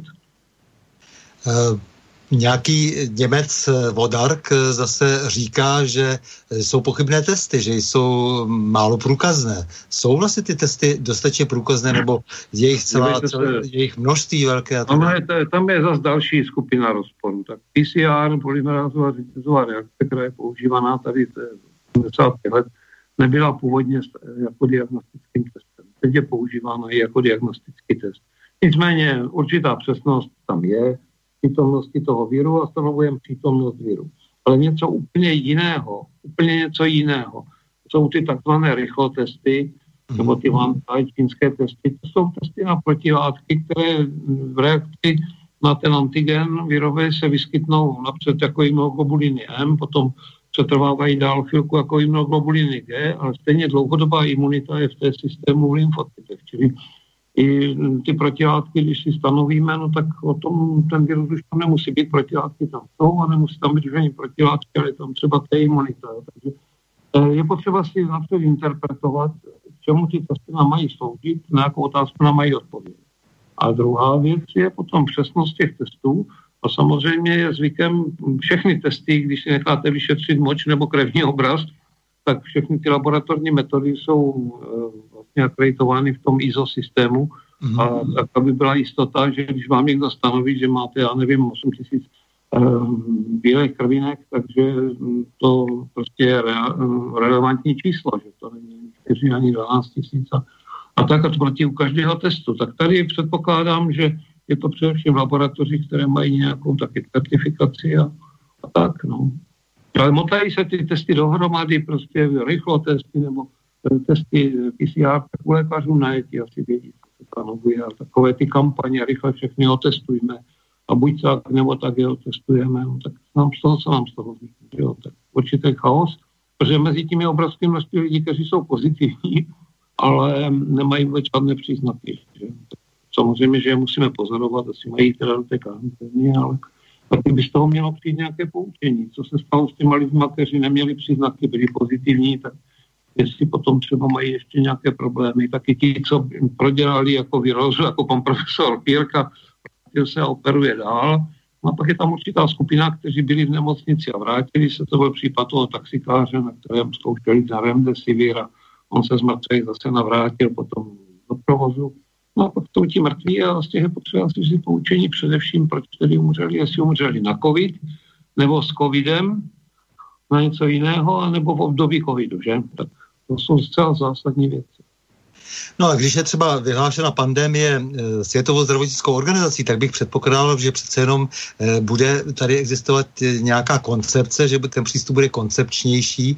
To znamená, že minimálně metodologicky nám bude jasno. Mně se zdá, že každý mluví o něčem jiném, že se tady protíná příliš mnoho informací. Samozřejmě velký zmatek tom nepochybně dělají média. Já už té celé situaci, nebo tomu místo toho koronaviru používám spíše to sousloví mediální virus, virus, mám pocit, že napadl hlavně tady nějaký mass media, takže mě zajímá, jestli jak si se k něčemu takovému blížíme, že budeme společně nazírat na tu chorobu a budeme umět přece jenom právě Eh, to, co jste teď říkal, jako budeme umět všechno eh, spočítat dobře, statisticky rozlišit, budeme vědět, kdo opravdu zemřel na koronavirus a budeme rozumět jako třeba i těm testům, které jsou, které eh, budeme to umět vysvětlit. Tak metodiku, kdo je a není, koho je možno uznat zemřelého na koronavirus a koho ne, vydalo VHO takovou docela tichou formou jako doporučení až 24. což je nedávno to už celá akce běžela. Nedělejme si iluze, že svět je nějak dokonale organizován. Já si myslím, že když dosáhneme dobré organizace a průhlednosti v rámci státu, tak o stupeň výše potom Evropská unie, kde by to mohlo zafungovat. A na úrovni VHO je to nejsložitější, protože tam se koordinuje Česká republika, Nová Guinea, Argentina, Spojené státy a Čína. Jo? Takže a, o tom asi o těch poměrech VHO by vám nejvíc mohla říct paní náměstkyně Alena Šteflová, která moc nevystupovala mediálně, je to škoda, ona je náměstkyně pro komunikaci s veřejností na ministerstvu a řadu let, neví 10 roků, vedla kancelář VHO v Praze. Takže v kontaktu s VHO byla, může vám říct, co skřípe, neskřípe. Já vím, že z VHO má velké problémy, mají Spojené státy, snaží se jim putovat tam některé myšlenky, které zase říkají, že nebudou ani financovat. Tam je spousta rozporů, takže bych zase nezačínal z VHO, ale od toho, jestli my v Česku u nás máme jasnou metodiku a na druhém místě, jestli my počítáme ty stejné případy a stejné mrtvé jako třeba v té Belgii nebo v té Itálii. No? A pak se teprve můžeme dostat na úrovni, jestli to tak dělají taky v Indonésii nebo v Mongolsku. No, no ne, tak on ale No. On je problém v tom, že VHO vyhlašuje pandemii, že to je, jako by to no. měla tady v popisu práce. A ještě větší problém samozřejmě v tom, že eh, dávno už neexistuje na té bázi, na které existovala, to znamená, že se státy skládaly eh, proto, aby mohla existovat, aby tedy eh, jak si odpovídala také s tím příslušným způsobem těm jednotlivým státům, které do toho vkládají peníze, ale že je to dnes soukromá organizace de facto, protože, jak se správně poznával, Spojené státy mají z VHO velké problémy problémy. Eh, prezident Trump ji přestal eh, platit a eh, z velké části je to dnes organizace, kterou si sám vlastně platí Bill Gates a další podobní sponzoři. Takže je také podivné, že vlastně někdo takový vyhlásí pandemii a pak se v té pandemii takto neústrojným způsobem chová. Tak jistě, že ty podmínky, napřed pandemie ne, potom pandemie ano, tak když to představne dva kontinenty a víc, tak je to asi pandemie. E, já ty definice neznám, mám celou řadu pochybností, někteří říkají, že tam převládá takový vliv, o jiné makový vliv. E, prostě já bych to nehlavně nestavěl e, teď na TVHO, jakkoliv vyhlásila o jistém váhání pandemii, protože my si tady musíme udělat trošku rozumný názor tady u nás doma. No, tak je to pandemie, jestliže jsme měli 180 tisíc v únoru a nebyla to nějaká masová apokalypsa a pak jsme začali postupně mít desítky, pak stovky a, a teď máme teda nějakých těch 7,5 tisíce pozitivních, z toho samozřejmě ne všichni nemocní a máme 240 mrtvých, tak jestli je to nějaká apokalypsa, když máme kromě toho za tu dobu 16 tisíc mrtvých na jiné věci a a běží nám tady do toho regulárně další výrazy. Že? Tak musíme si udělat selským rozumem maličko pořádek v hlavách doma. Protože ten svět nám v tom teď nepomáhá. To já jsem taky říkal, ten svět je trošku zbláznil. Jo? Proto neviním tu vládu, protože ta je v tom taky docela zmatená. Celá lidi, kteří se zabývali třeba průmyslem nebo zemědělstvím, se najednou mají rychle zorientovat v těch finesách epidemií a pak jsou ještě docela pomocní experti lidé, kteří fakt byli v epidemiích, jako je pan kolega doktor Šebek třeba, který fungoval různě v Afganistanu, na Haiti a lékaři bez hranic jezdí leckám a fungují v tričku mezi ebolama a mezi uplavicema a tyfem a musí tam operovat, tak uh, ti potom, když tady slouží třeba v Praze ve skafandru a čekají, až přijde někdo s pozitivním covidem, no tak to mají zvláštní vnímání světa. Ale toto všechno bychom, když už té televizi se tomu chceme věnovat, tak ty názory různých odborníků, infektologů, plicních lékařů, jak oni to vidí, lékaři na áru, máte skutečně nezvládáte na těch dýchacích, řeknou v Itálii nezvládají. jsou všichni vyděšení, ale u nás všichni zvládají. A, a dýchací přístroje jsou volné. Konkrétně u nás v ústavu jako nikdy jsme nebyli naplněni. V ostatních nemocnicích asi taky ne. A když jedna nemocnice je naplněna, tak ta druhá i bez toho pomůže. Jo. Transponovat nějaké eh, hrůzy z New Yorku do našeho systému zdravotnictví prostě teď neumím. Je mi jenom divné, že ta nejvyspělejší zdravotnictví jako by to zvládala nejhůř a méně vyspělá se v tom otáčejí poměrně dobře. I ta Čína, nakonec 1,3 miliardy lidí se v tom Wuhanu nějak v tom otočili a se tváří, že jim přibyly čtyři případy a pět případů, což na Čínu zase není moc velké číslo. Mm-hmm. No tak mě jde o to, že samozřejmě, když eh, na jednu stranu říkáme, že svět se zbláznil a díky tomu eh, světu eh, se, se chováme také nějak my, tak proto se nemůžeme divit tomu, že všichni chtějí komparovat s tím světem, co která země dělá, proč to dělá a tak dále. Takže no, ono se to vyloženě nabízí. Že Já jsem měl takovou léčbu pro ty naše uh, lidi některý vytěšený, protože samozřejmě kontaktovali. Tak jsem měl takovou léčbu a říkal jsem to dobře máte různých poznatků, internet, všechno víme, čísla různě eh, chaotická poměrně a tak. A podívejte se teďka kolem sebe, kdo ve vaší rodině, nebo u vašich blízkých, nebo v rámci kolegů z práce, kdo byl pozitivní na koronavirus, jak se mu dařilo, kdo případně byl nemocný, že byl třeba pár dní doma, jak to prožíval, a kolik máte mrtvých ve svém okolí a tak oni říkají, no ale v televizi říkají, říkám, počkejte, z toho vaše zkušenost, vaše zkušenost do kruhu 20-30 lidí, rodina, nejbližší známí. No tak to já teď nevím, no ale mohlo by to přijít, jo. Tak eh, ještě je dobře vždycky to sklidňovat tím, jaká je skutečně osobní zkušenost. Mm-hmm.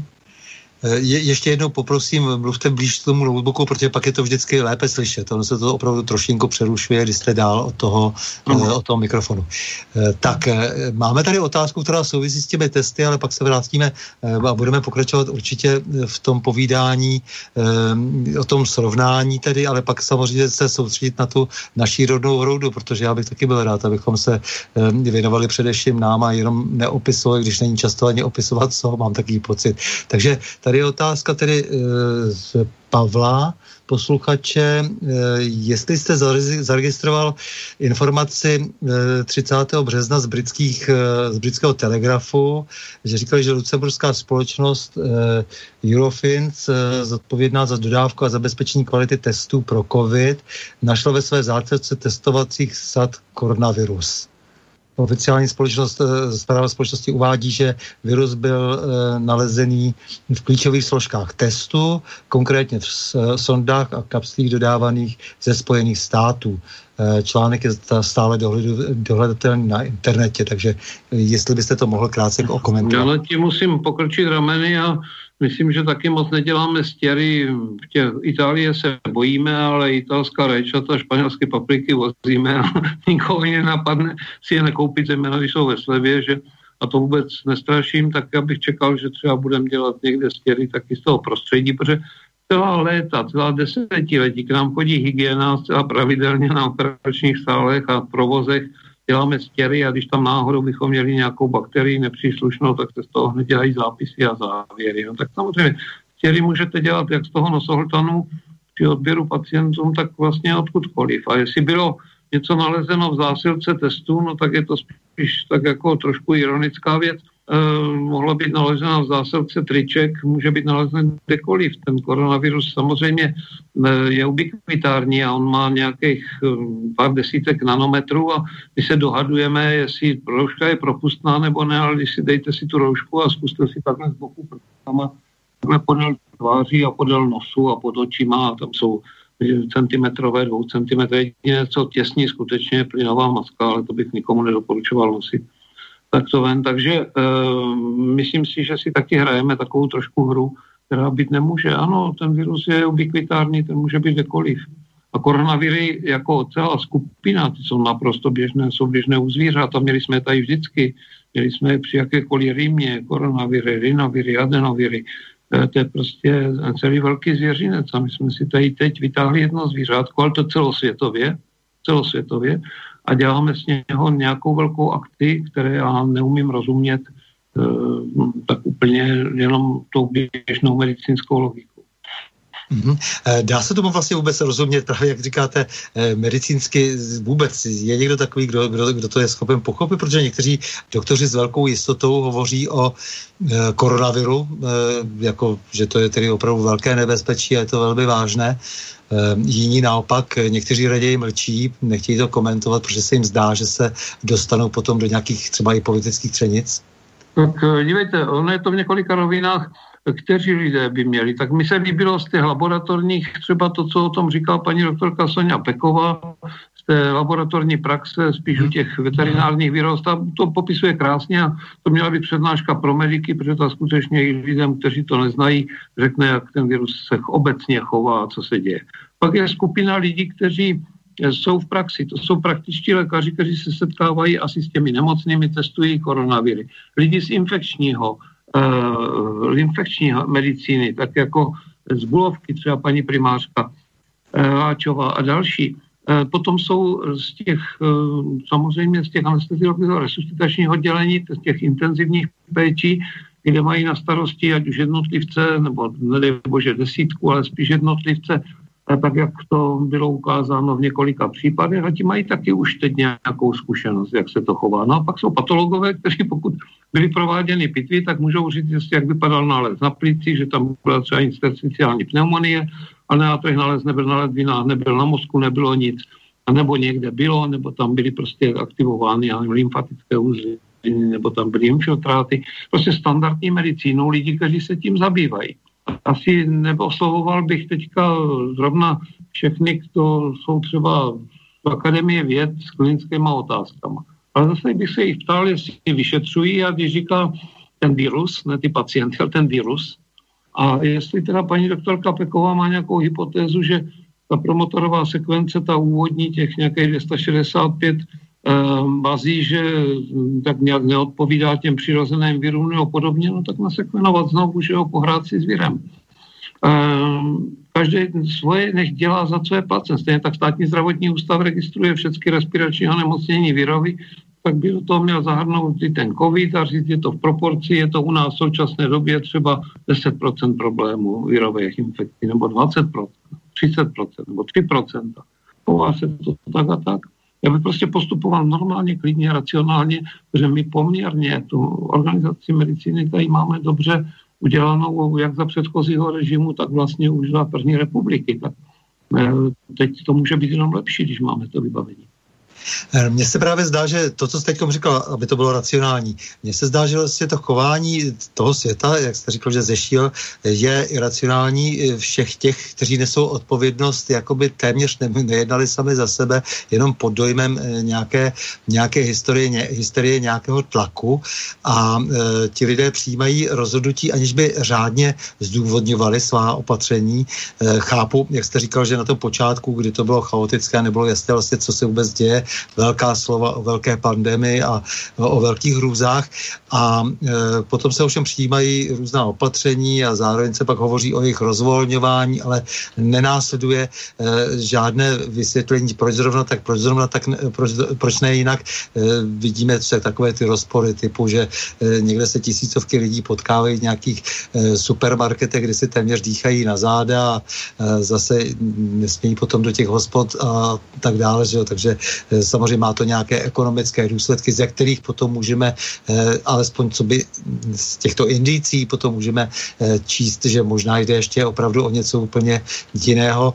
Eh, jde o to, že se často opravdu řídíme teď a mám pocit, že i ti politici, pokud tedy ještě nemají nějaké jiné svoje instrukce, tak se řídí opravdu iracionálně, že, že to je celé vlastně tak jako trošku celá řada těch věcí je vycucená z prstu, že celá řada těch opatření se dělá pro opatření, že nejsou tak úplně účinná, eh, jak se předpokládá, že by měla být, nebo eh, že vůbec vlastně by neměla třeba... Jistě, že ne. Ono, když člověk neví, co má dělat, tak někdy je nejlépe nedělat nic, ale eh, a chvilku věci pozorovat. Já myslím, že ta základní opatření byla v pořádku. Jenom jsem se nestačil divit. Já jsem ve svém životě, možná vy taky ne, možná mnoho občanů, nezažili vlastně takový cirkot, kde během dvou měsíců kde je tam tolik rozporů nejenom v číslech, ale i v těch postupech, kdy je to tak chaotická situace a vlastně proto nemám precedens ve svém životě, jo, jestli to tak někdy probíhalo. dřív. Takže my nevíme a neděláme si iluze, že ti politikové, kteří tam stojí před tím mikrofonem a jsou tam pořád jedni a ty tež, jo, takže ti nějak přesně vědí. Oni taky jsou vlastně štvanci na ně kruhový hon a dělají ta opatření chaotická, někdy až směšná. Já vlastně dneska jsem, je nový opatření, že rozvolněny roušky tak, že když se budete s partnerkou nebo s partnerem fotit, takže si můžete sondat roušky, aby bylo teda poznat, koho sfotí. No tak to mi zrovna nepřijde, že tím bych se v této době zabýval. Jo? Nebo se řešilo taky, že napřed můžou být ty psy na stříhání a potom, že teprve až později se může jít k voličům. Nevím, jestli to, to jsou naše zásadní problémy. Nebo řešení fit center, jestli je to zásadní problém, že mají mít kabinky na chodbě. Teď eh, stanovil metr a půl, někdy slyším dva metry, že jo, pak jsou někde všichni namačkaní. Teď je, zdá se, roušku musí mít všichni, ale když pijete pivo nebo kouříte, tak vám to asi nevytýkají, protože jinak byste tu cigaretu a to pivo do sebe nedostal. Z toho plyne, že tedy nejlépe je chodit permanentně s pivem a s, s cigaretou v puse a pak ten člověk asi nemusí být zarouškovaný. Navíc ještě, když tlačí kolo, jo, třeba. Tak to jsou, samozřejmě, že toto si ti lidé berou, jako potom v tom cítí ten rozpor. Já cítím ten rozpor spíše v těch číslech a v těch zprávách, které jsou. Navíc e, já nemyslím, že panicky se chovají třeba kolegové lékaři v Německu, v Rakousku. Tam jsou určitě velmi racionální debaty, ale my e, slyšíme jejich mediální interpretaci, jejich mediální odezvu. Co říká vytažený lékař z Ameriky, co říká on. Potom je tam zase třeba ten projev toho, toho pana emotivního pana poslance z Garbyho, tak to zase vypadá, že je to nějaká strašně spiklenecká teorie, ale nedostaneme se od Mateo Vasetyho k té originální zprávě, kde hovořil těch třeba 96,3%, že nemá u těch umrtí společného nic s koronavírem, tak z toho by se člověk poučil. Je to jakýsi prostě um, racionalita se kam si podělá a přitom máme tak úžasné informační zdroje, že každou ptákovinu můžeme šestkrát, desetkrát omílat a ona se chytí. Nebo Susan Weidmorová říkala na tom principu té memetiky, že mem, tedy nějaká informace krátká, když se může replikovat, tak se replikuje prostě. A nezáleží na tom, jestli je pravdivá nebo není pravdivá. Prostě když může jet, tak jede. Chová se jako komáři třeba. A, a ne, netřeba hledat jenom v tom, že je něco opakovaného, takže je to právě proto pravda. To tak jako vůbec nemusí být. Ne, ale máme tady jedno zajímavé srovnání, protože bych se pořád trošku držel i, přece jenom i té komparace, byť si myslím, že, eh, jak říkáte, sadil bych více na ten selský rozum, eh, co se těch opatření týče, ale je tady Bělorusko. Bělorusko se v zásadě jediné mm-hmm. díky rozhodnutí prezidenta Lukašenka rozhodlo jinak, že prostě všechno mm-hmm. pojede, jak, jak jelo, mm-hmm. fotbalová, hokejová liga, všechno se děje, co, co, co se dělo v běžném životě předtím a e, jaké má vlastně tedy výsledky Bělorusko? Jak je, jak je nemocné Bělorusko? E, není to docela zajímavé, zajímavý příklad? Tak zrovna dávat, víte, začít zrovna rozbalovat Lukašenka, samozřejmě, že je to velmi zajímavé. Ten dělal fotbalový turnaj a říkal, že náře mají lidi chodit na pole, protože bude třeba obdělávat půdu, ať jsou na zdravém vzduchu, tak zní to velmi logicky. Srbský prezident zase říkal, že si mají dát nějaký nějakého silnějšího panáka, že to taky likviduje virus. Ale pozor, on taky, pan prezident Trump například říkal, že se nic neděje, pak říkal, že je apokalypsa, pak říkal, že už je to OK a že když desinfekční prostředek ničí během minuty virus, tak léčíme tak, že, nebo můžeme léčit tak, že píchneme desinfekční prostředek do žíly, že jo, tak a to, těch, těchto věcí je spoustu, takže opřít se o Trumpa by člověk si v této fázi netroufl, a opřít se o Lukašenka, no tak všichni řeknou, že jsme pro totalitní Lukašenku režim a bude se to zase dávat nějaké politické souvislosti. Takže se snažíme chovat spíše podle těch okolních zemí. Rakousko, Německo, samozřejmě Slovensko nás zajímá, Polsko nás zajímá. Zajímá nás nutně i ta Itálie, ale co mi hlava nebere, je, že ta vyspělejší část bývalý EHS a ta původní patnáctka, která je na tom hodně špatně, nebo daleko hůře než ty východní země. Skoro to vypadá, že bychom na ta školení organizace zdravotnictví měli posílat potom na ten východ. No. A nebo je v tom ještě něco jiného. Já jsem slyšel vědecké zdůvodnění taky toho typu, když se ptali, proč to tak je. Říkal, no tak oni ty východní země mají štěstí. No tak to zase není až tak moc vědecky podložená věc. Nevíme to. Spoustu věcí nevíme, já se v tom cítím jako prvnička, protože možná mi to nikdo neuvěří, ale já jsem v této situaci skutečně poprvé nestačím se divit mnohému, protože to odporuje mým návykům. To jsme určitě všichni, protože eh, takhle, eh, takhle masivně vlastně se chovat eh, svým způsobem jednotně i v tom chaosu, to tady určitě nebylo, protože takhle se chová velká část planety. Ale já přece jenom to Bělorusko ještě zmíním právě proto mě to zajímá, to přece vůbec nesouvisí s tím, jaký tam eh, politický režim vládne. Eh, tam jde o to, že prostě žádná opatření nezavedly. Jestli se to nějak prove, jestli se prověřují čísla, jestli, jestli, jestli je tady nějaký, nějaký vhled do té situace, to, to mě na tom zajímá, protože pak je tady zajímavé, pak by bylo zajímavé prostě porovnávat, jestli ta opatření jsou účinná nebo nejsou účinná. Už to víte, že se neprověřují čísla, ani se neprověřují ani u nás. Nahlásíte mrtvého s covidem, tak nepřijde žádná prověrková komise. Stejně tak, když nahlásí e, Belgičané, že už mají teda těch, těch, já nevím, tisíce mrtvých a my nahlásíme, že máme 200, tak taky nikdo od nikud nechodí zkoumat ten rozpor. To možná někdy přijde, ale pozor taky na jednu věc. Paní e, Ursula von der Leyenová říkala, že se budou kompenzace dělat zejména podle míry postižení a podle těch počtu těch mrtvých a tak. No tak eh, nevím. A já nejsem ekonom ani, ani vlastně politik tohoto druhu. Já jsem vždycky se orientoval na tu zdravotní politiku spíš než na tyto velké tahy. No. Eh, dobře, no ale samozřejmě těch eh, rozporů je právě v té administrativně politické úrovni velká uh, spousta a samozřejmě se z nich lze něco vyčíst, ale když, i když nechceme uh, jaksi hned prvoplánově konspirovat a za vším vidět čerta, tak přece jenom je tady spousta věcí velmi konkrétních, které jsou znepokojivé.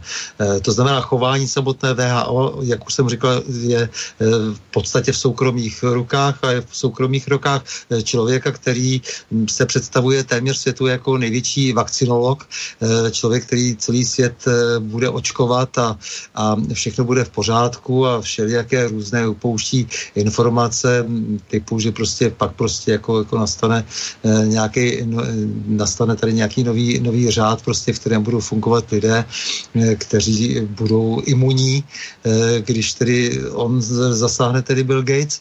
Zároveň tady si přejí nějací lidé vyšetřování Billa Gates mluví o tom eh, stále častěji eh, prezident Trump, eh, je tu mm, Fauci, ten lékař, který poslal peníze do Wuhanu 3,7 milionů dolarů na výzkum údajně tedy takovéhoto typu viru. Tak jak to komentovat? No, dívejte se, tak um, je to ano, doba plná rozporu. A kdybych to chtěl zhrnout, tak řeknu, co vidí, co nevidí a co uvidí nová doba covidí, že jo. Tak uh, to všechno je v tom nějak, uh, a my se v tom taky chováme tak nějak zajímavě. Tak jsme v únoru ještě poslali, vybírali jsme tady nějaký, dokonce myslím, Střebiče posílali nějaké 20 tisíc peněz a, a postupně jsme nazbírali pět tun e, pomoci do Číny, že jo.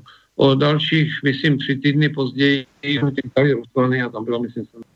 Trošku nás zklamává internet, teď jsme to moc neslyšeli, ale já když jsme teda v tom eh, strašení a v tom strachu, eh, tak přece bych to ještě jednou se pokusil odlehčit písničkou Jarka Nohovici, až to se mnou sekne.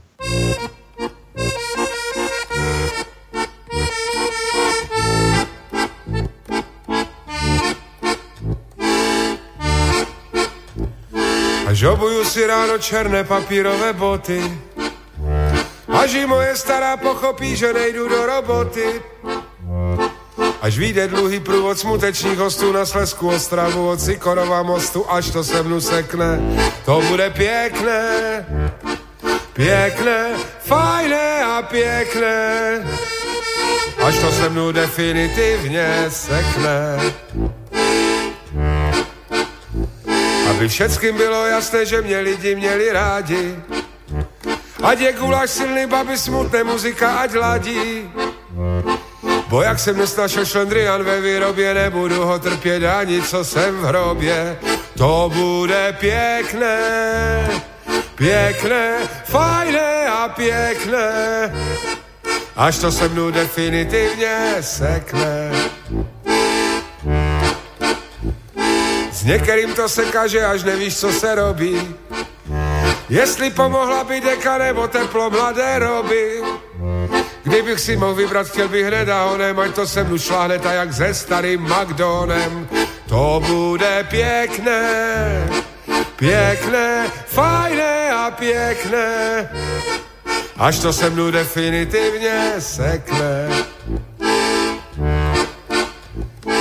Jediné, co nevíme, si startku nebo Spartu, Bo bych tam nahoře v nebi nerad trhal partu. Na každý pad se beru bandasku s rumem, borům nemůže uškodit, když pije se s rozumem. To bude pěkné, pěkné, fajné a pěkné, až to se mnou definitivně sekne. Já vím, že poženej si, ale kdybys třeba byl, tak Hodně na Cibru, kde leží starý Lojza Milták. Z Lojzu chodili jsme do Orlove na základní školu, farali jsme dolů, tak už doklepem to spolu, až to se mnu sekne. Pěkné, to bude pěkné, až to se mnu definitivně sekne. Až obuju si ráno černé papírové boty, Až i moje stará pochopí, že nejdu do roboty. Kdybych co chtěl, dělal všechno málo platné, mohlo to být horší, nebylo to špatné, až to se mnu sekne.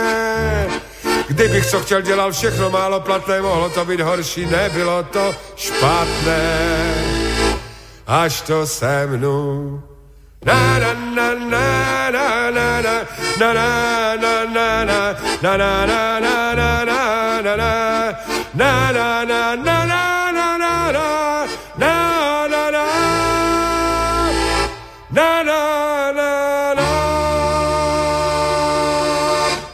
Tak, na změn s Janem Žaloudíkem. Dnes se nám to spojení úplně ve všem nedaří, ale nicméně pan profesor je pořád na spojení, tentokrát na telefonickém spojení a můžeme klidně pokračovat. Máme ještě půl hodiny před sebou, takže Pane profesore, skončili jsme u toho, eh, u těch vakcín, skončili jsme u toho, eh, že eh, tady je nějaká snaha plošně se zaměřit na očkování planety téměř. Pan Gates má velké oči v tomto smyslu. Jak to vidíte reálné? Tak víte co, určitě eh, Gates má eh, prostředky na to, aby filantropickým způsobem zaangažoval spoustu věců, protože sám, eh, sám Gates nic v tom neudělá. Um, on to může nějak financovat. Tak do toho já moc až nevidím. Přijde mi trošku absurdní tohleto obrovské nasazení, protože úřady um, virus zatím, jako byl i AIDS a jako byla i Ebola, tam zatím to tak nějak úspěšně dvakrát není, anebo se to opustilo. E, některé léky se samozřejmě objevily, ale vakcinace ne. Naopak jsou k, další onemocnění, jako kdysi byla obrna nebo pravé neštovice, kde ty vakcíny byly naprosto suverénní a úspěšné. U tohoto víru lidé, kteří tomu fakt jako víc rozumějí, říkají, že to může být složitější, protože Eh, ten virus je poměrně heterogenní, nebo je tak jednoduché utrefit, co vlastně fungovat bude, co fungovat nebude. Eh, stejně podobné je to vlastně u chřipkových virů, které víte, že se vakcíny dělají každý rok, protože ten virus se přizpůsobuje, mění se.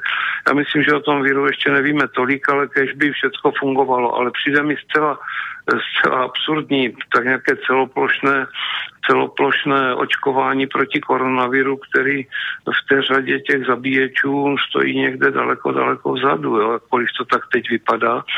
A taky si nemyslím, že ty snahy u nás, jako že každý národ si teďka udělá svoji vakcinační skupinu a ta vyrobí vakcíny a pak nás všechny naočkuje a už ten virus nebudeme mít. Ten přijde jak science fiction, je to jeden z dalších rozporů. Samozřejmě, že u každého nového patogenu se funguje, se zkouší jednak vakcinace u těch mikrobiálních a jednak vždycky nějaký lék, který zabrání replikaci. Je ten remdesivir kolem toho obrovská akce, ale remdesivir byl to není vakcína, to je lék, ale ten byl vyvíjen vlastně proti ebole, pak se nějak šel do ticha, teď se objevil, že je to úžasná bomba, vlastně studie nebyla uzavřena, studie se dělá někde v Číně, což mi taky přijde eh, docela bizarní a má být teď někdy vyhodnocena, z toho nám obstaral nějak pan doktor Cihlas nějakou cestou přes ten Gilead eh, nějakou jednu dá, nebo pro jednu aplikaci, myslím, eh, je to více dávek, ale pro jednoho pacienta remdesivir a teď z toho děláme nějaký závěry, pacient se zlepšil, ale tak neví se, jestli se zlepšil sám od sebe, nebo i s pomocí remdesiviru, tak na jednom případu těžko budeme dělat nějaký závěry, že tak je o tom, to je konkrétní věc, která jakoby už byla na stole. Zatímco vakcína ta vysí někde ve vzduchu a i u nás je teď rána nebo z dopoledne jsem slyšel nějakou na iniciativu na ministerstvu s panem ministrem vystupovali státní zdravotní ústav, IKEM a UHKT, což jsou všechno velmi vážení lidé, velmi, velmi rozumní kteří začnou teď pracovat na české vakcíně, aby jsme byli nezávislí, no, tak, tak uh, samozřejmě můžeme no, pracovat i na vlastních autech, na vlastních letadlech, na všem vlastním, ale já jsem měl pocit, že um, máme nějakou Evropskou unii, nějakou světovou spolupráci a tak. No. A že až to vyrobíme, tak to bude levnější než ty venkovní, no, tak to ještě nevíme, že máme nic, tak zase je to oblast taková rozporuplná, trošku bizarní a samozřejmě vakcínu bychom si přáli, ale určitě to nebude tak jednoduché. No zase je tam spousta virtuální e, reality jak slámy, protože e, ten Gates říká rok, dva, že potřebuje na vakcínu. Trump teď eh, zjev, zjevně vlastně v rámci volební kampaně říká, že bude vakcína prostě do září, že on sám vyvine vakcínu. Tam se vlastně jede v té e, Americe v tom největším patře jakoby po dvou kolejích. Z jedné strany je to tedy Gates a z druhé strany Trump říká to, co říká. Teď u nás je tady ta e, naše místní domácí aktivita. Do toho Gates se spojuje s Evropou a říká, ano, Evropa je rozumná, ta má ty lepší politické vůdce, eh, tam spíše můžeme nasadit eh, očkování, takže najednou se dohaduje s VHO eh, vedení Evropské unie, paní Lénová, tak je to zvláštní, zvláštní situace, která No, teď budeme očkovat, budeme, až to bude všechno. No, no. Až to všechno bude, tak očkovat budeme koho, to budeme očkovat děti, aby to někdy neměli v životě, nebo budeme očkovat ty důchodce, ty dědečky a kdy o celoplošně celou populaci bez ohledu na imunitu.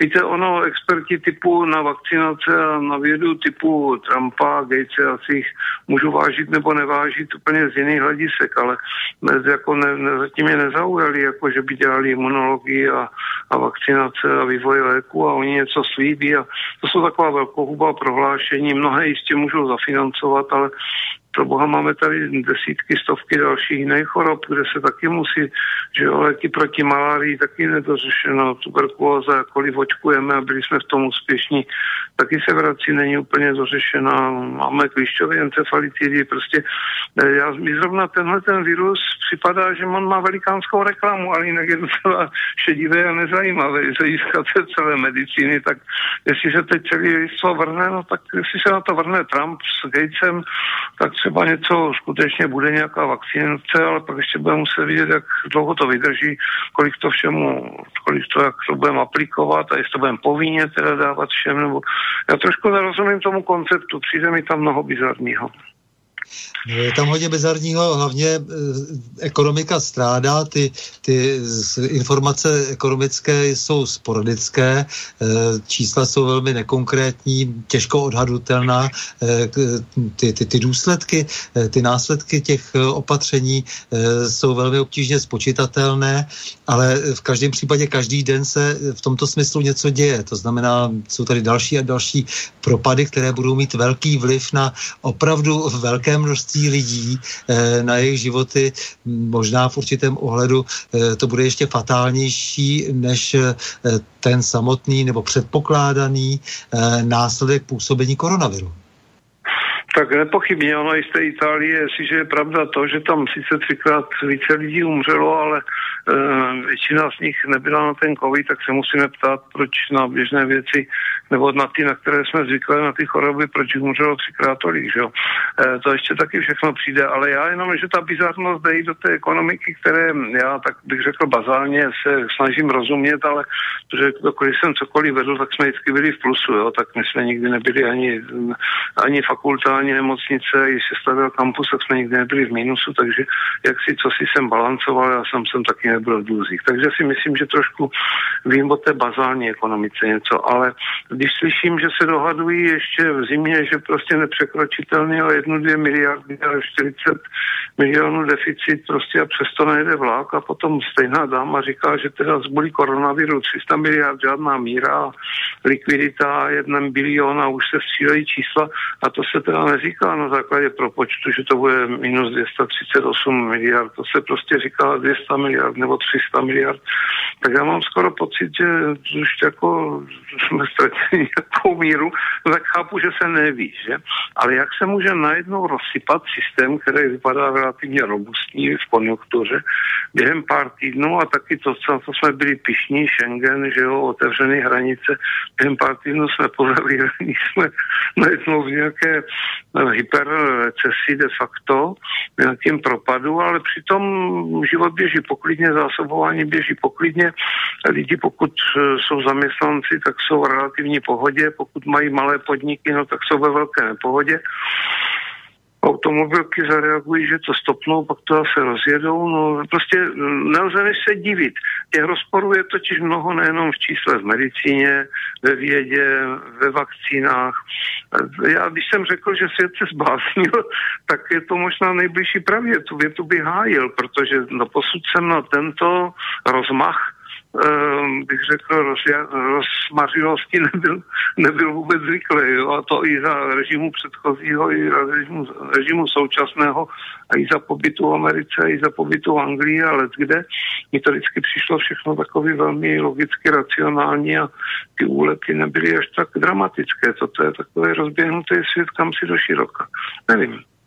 No, na mě to působí dojmem samozřejmě, že jde primárně nakonec o tu ekonomiku, protože vidíme, že e, George Soros eh, najednou přichází s tím, že vlastně poskytne neomezeně peníze, bilion e, eur e, poskytne e, Evropské unii tak kde je vezme, tak to už jsme se dostali do, toho, do té fáze, že opravdu se budou ty, ty, ty čísla, ty nuly jenom připisovat někde eh, v počítači. Eh, to přece nedává vůbec žádný smysl. Všechno musí být někde nakonec nějak podloženo, buď to to je, nebo to, nebo to není, a nebo to bude znamenat prostě fatální sociální problém chudnutí společnosti a borcení přesně jako toho na co jsme byli zvyklí, protože jestli se bude, bude ta, bude ta standardní struktura e, společnosti a ekonomiky, tak samozřejmě tím jde do háje vždy jako i ten hodnotový systém, to je přece jasné a ta euroamerická civilizace má k tomu hodně našlápnuto a vedle toho, že George Soros tady něco říká, což jako je k neuvěření, takže stejně nakonec se budou chtět no. podpisy těch národních států zcela evidentně u takových prapodivných půjček, nebo e, co to vlastně má být, on on říká, že to je věčná půjčka, eh, sahá až do 18. století, eh, že najednou pro příklady do toho paní Mlajenová říká, že klidně ještě potom teda ten bilion, že bychom ještě potřebovali potom na, tu, na ten nový zelený díl, no tak to jsou opravdu bizarnosti. No tak eh, tam v té Evropě to teď vypadá tak, že budou zejména kompenzovány a dotovány ty státy, které byly těmi přímými pláci a ty, které byly těmi přímými příjemci, to jsou ty vítězné státy, které až tak moc kompenzovány být nemusí na z absurdit. Další z absurdit, ale to je taková spíš pozitivní, že já vím z té zákonotvorby, že celá léta se někdy o nějakém zákoně pracuje v šuplících, trvá to rok ve sněmovně. A teď jsem skutečně zažil několika případech, že v pondělí to projedná vláda, úterý to jde do sněmovně, projde to jako už másem kvůli covidu. Někdo se sice ozve, ale řeknou, víš co, mlč, protože je tady nemo, nemoc infekční a středu to bylo v Senátu jako už másem a víš co, teď už to bylo podpisu panu prezidentovi, tak to je teda fofr, to je dynamika legislativy jak blázen. Jo? A to není jeden zákon, to už jsme jich tam teď měli 15. Jeden z nich byl taky o tom navýšení za hm, státní pojištěnce. My jsme se léta dohadovali na přednavyšování žádný žádný, žádná valorizace. Němeček se ještě hádal s Babišem, když byl ministrem financí o nějaké navýšení deseti koruny. Babiš říkal černá díra nikdy. E, Němeček pak skončil, že jo, taky z části kvůli tomu rozporu.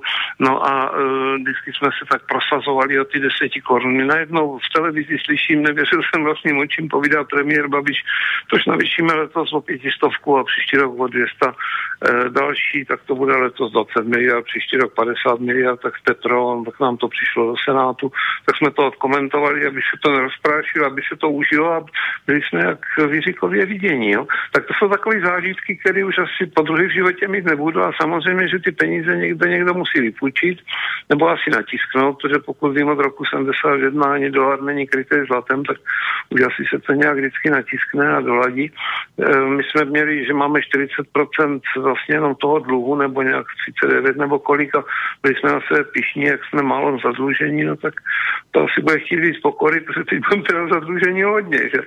A u koho vlastně, že? A teď budou zadlužení vlastně jako by všichni, tak to už se fakt makro, makroekonoma, ještě covidího makroekonoma, protože si myslím, že ani ti, i ti makroekonomové jsou trošku zaskočení a kdybych byl velký konspirátor, tak řeknu, že prostě někdo dělá nějaký reset a nějakou globální perestrojku, ale přijde mi to skoro tak tak eh, až se, až se sám zarazím, když říkám, že by to mohlo být nějak plánovitě. Takže asi to strefilo do doby, která už té konjunktury byla tak otrávená, že si musela teda nějakou krizi a ta, ten covid se na to hodil. No. Tak prostě ta medicína tady čím dál víc bude spíš zámínka. To už, už dávno to není o tom medicínském problému. Už, jak jste přesně říkali, to o tom vůbec existenčním problému pro mnohy, anebo globálně ekonomickým. No.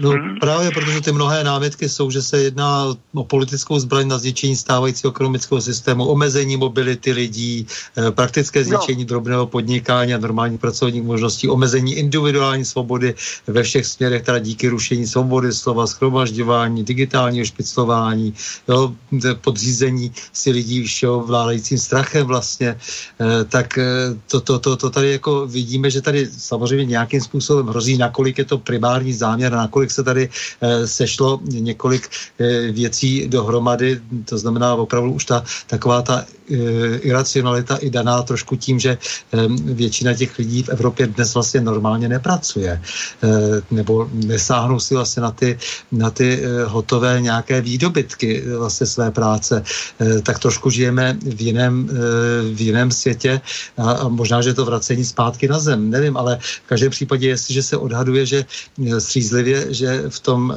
světovém eh, finančním systému je, se vykazuje desetkrát více eh, peněz, než které tam skutečně jsou, že se nadhodnocuje HDP země koule až desetkrát, no tak samozřejmě to někde se nějak musí vyřešit. A má-li to být tedy katastrofa tohoto typu nebo válka, teď je otázka, čemu dát přednost. Tak ona je otázka, jestli nejsme v nějaké formě bioinformační války, my totiž nevíme ani, jak vypadá, že jo? tak eh, ona, jak virus je informace, ta informace uložená verená, tak média jsou informace, že jo, který potom tuto informaci nějak o té informaci šíří. Eh, je to velmi zvláštní věc a jenom já neumím odpovídat na ty makroekonomické otázky, kdo to jak myslí, kam to vede, protože taky ceny ropy kleslí úžasně, že jo, taky zhroutila se de facto ta mezinárodní letecká doprava. Jsou věci, které jsme si vůbec nedovedli představit. To nemluvím jenom o tom Schengenu. Ale eh, to zase trošku filozoficky, tak Schumpeter, který byl rodák, Josef Schumpeter, rodák z Čeští, potom ministr financí v Rakousku, potom uh, žil v Connecticutu, ekonom a myslitel, tak ten říkal kreativní destrukce, no, že, uh, ale to říkali hinduisté, že jo, Bůh Šiva byl taky Bůh ničitel a Bůh tvořitel zároveň, no. Tak je to jakýsi jakoby zničení, jakoby reset, no.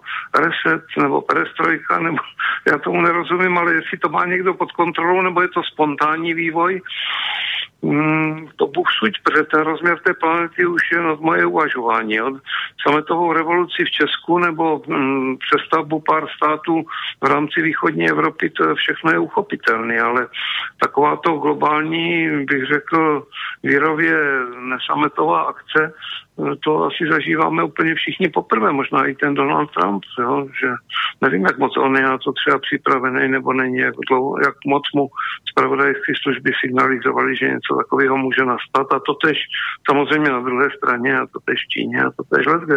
A chování některých těch lidí, jako je třeba Lukašenko, jak jste řekl, nebo v Bělorusku, což není nějak zvlášť významná země, ale taky Bolsonaro třeba v té Brazílii, že jo, kteří jako by No, ti se jako tváří tak jako, že, že prostě se jich to trošku jakoby netýká, že to pozorují zpovzdálí, tak to je samozřejmě taky zajímavý vzorek. No.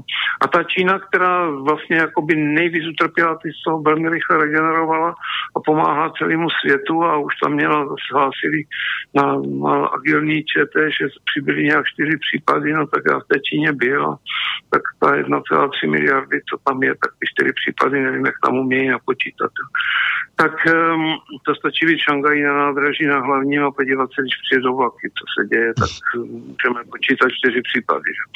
Tak to všechno, říkám, mě bizarní, nezapadá to a nelze než teda s tím proudem to pozorovat, ale to ještě neznamená, že musíme opakovat uh, pořád dokola to, co nám, to, co nám tady někdo mele. No právě protože se dostáváme tím pádem ke geopolitice a spousta těch dalších, eh, spousta těch předchozích jistot eh, se zcela evidentně eh, bortí, akorát nevíme, tedy kam se budou věci dál rychle vyvíjet, ale nicméně jsme v nějakých strukturách, ty struktury jsou nepevné, to jsme viděli na chování například Evropské unie. Jak vy vidíte samotnou Evropskou unii a nás tady ve střední Evropě, protože, jak jste dnes několikrát zmínil, je důležité se e, upínat spíš na ty věci, které dokážeme ovlivnit, tedy konat lokálně, jak, e, jak si e, se snažíte naplňovat tedy to, to, to své heslo. Tak jak vidíte potom V4, jak vidíte nějakou možnost přece jenom trošku zesílit. To mě vždycky zajímá, ten vztah té naší země, střední Evropa jako, jako fenomén, Evropská unie. Máte, máte na to svůj pohled určitě jako politik? No, v této asi ta V4 se moc neproslavila. Já jsem ji mm, tak jako uměl vnímat, ale že bych byl nějakým nadšencem.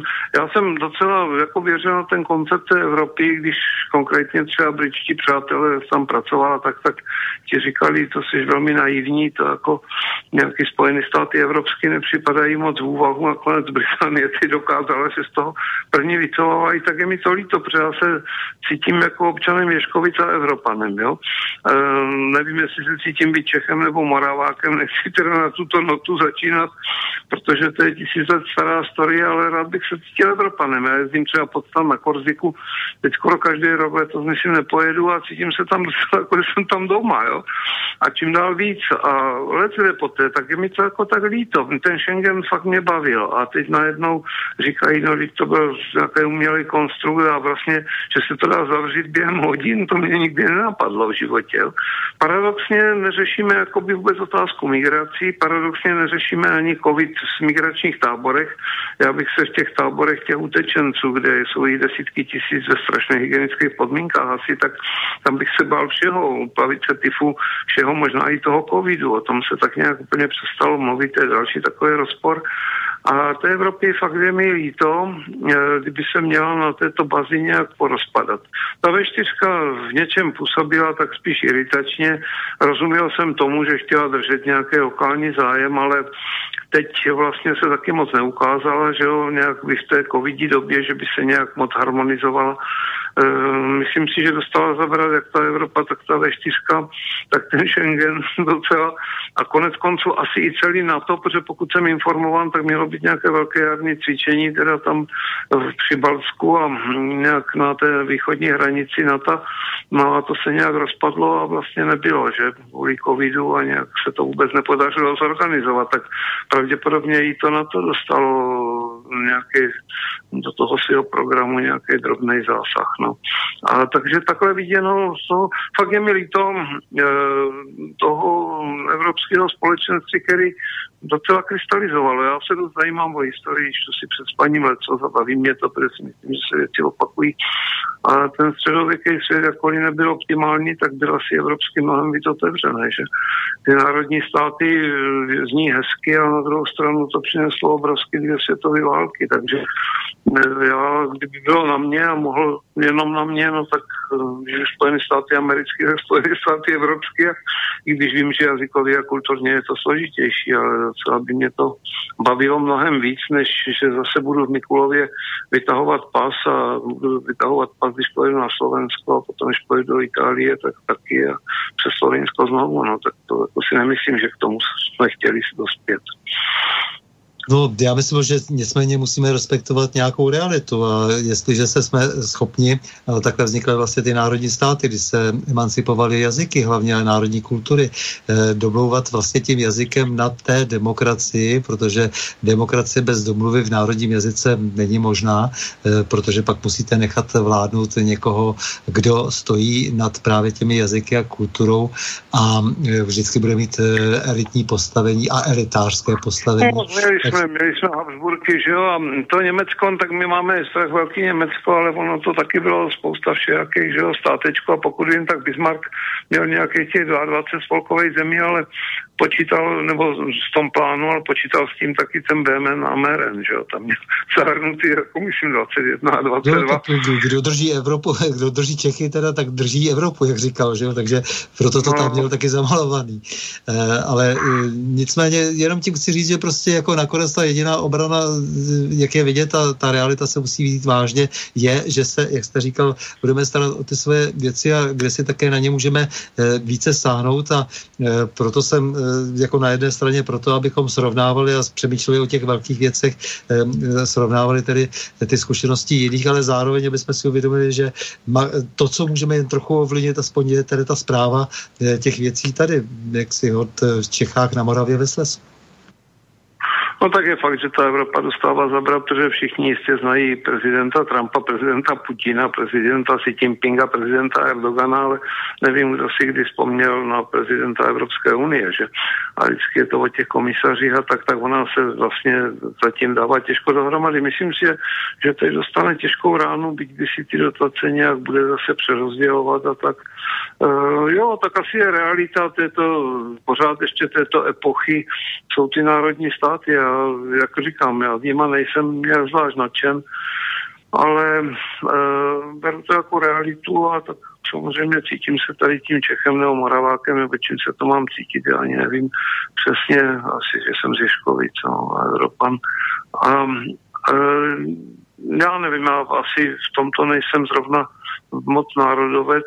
E, jenom můžu říct, že najednou nám zamíchala kartama e, skutečně tady tahle takový akce, která no, jakoby zešla z biologie a z medicíny, ale zcela jistě ty její důsledky jsou daleko sáhle, daleko sáhle politicko, ekonomicko, e, prostě bych řekl nějaký takový jako resetovací.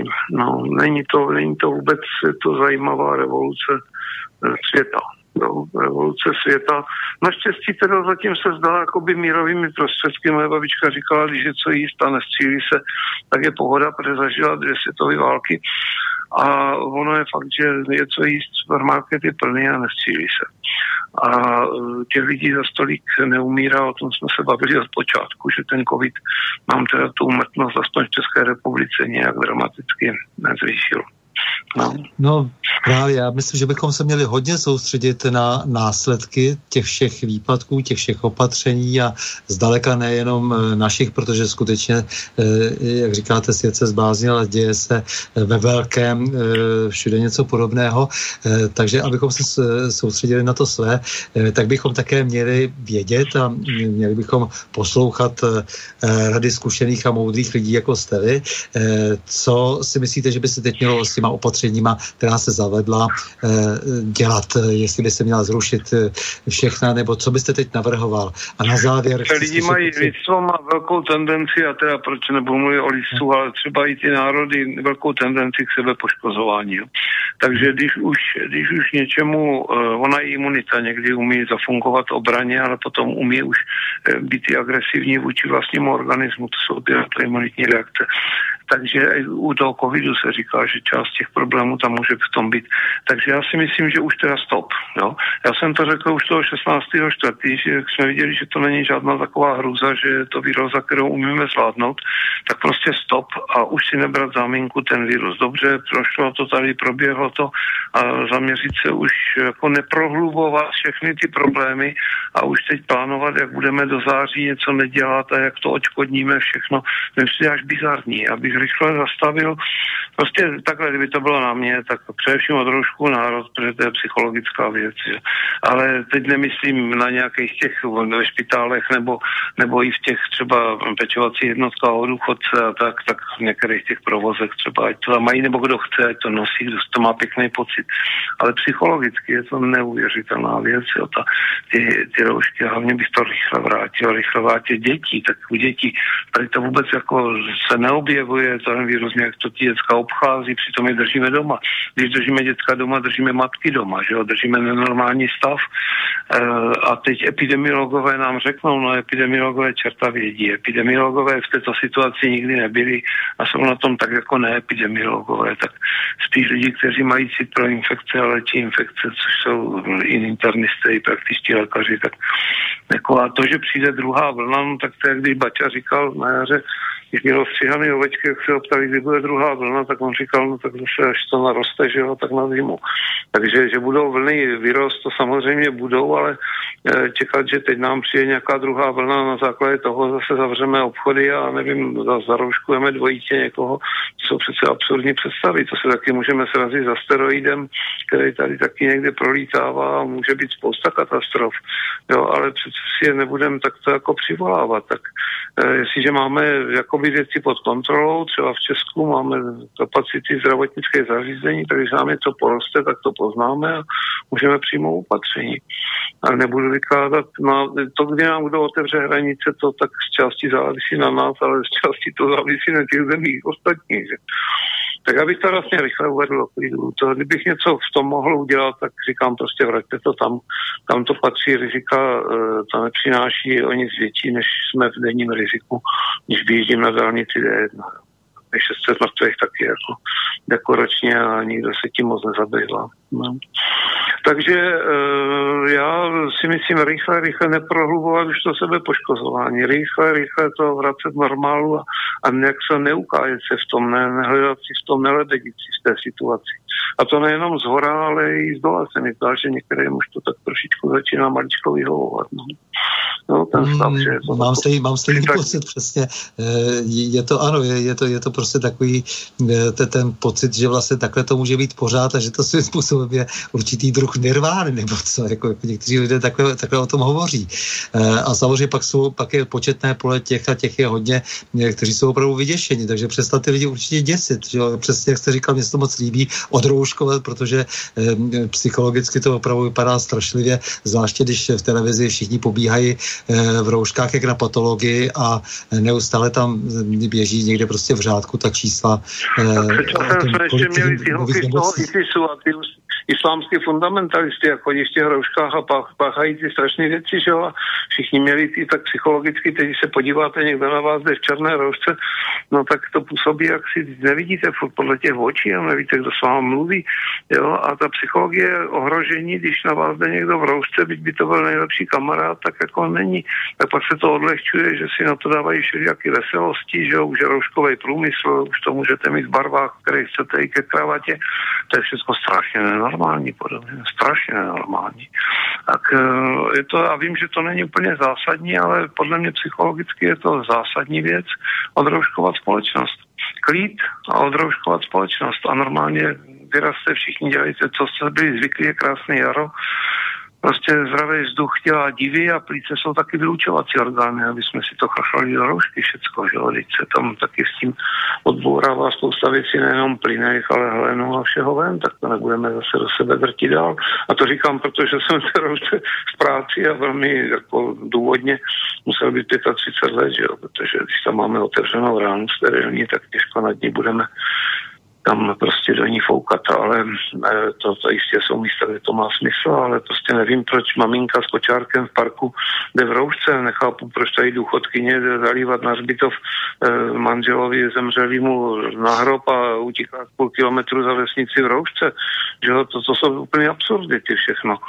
A komu se tím bráníme, čím se tím kde jak bráníme. Je to jakoby prostě výraz poslušnosti taky, že? Výraz poslušnosti tomu státu a to taky není dobře. No.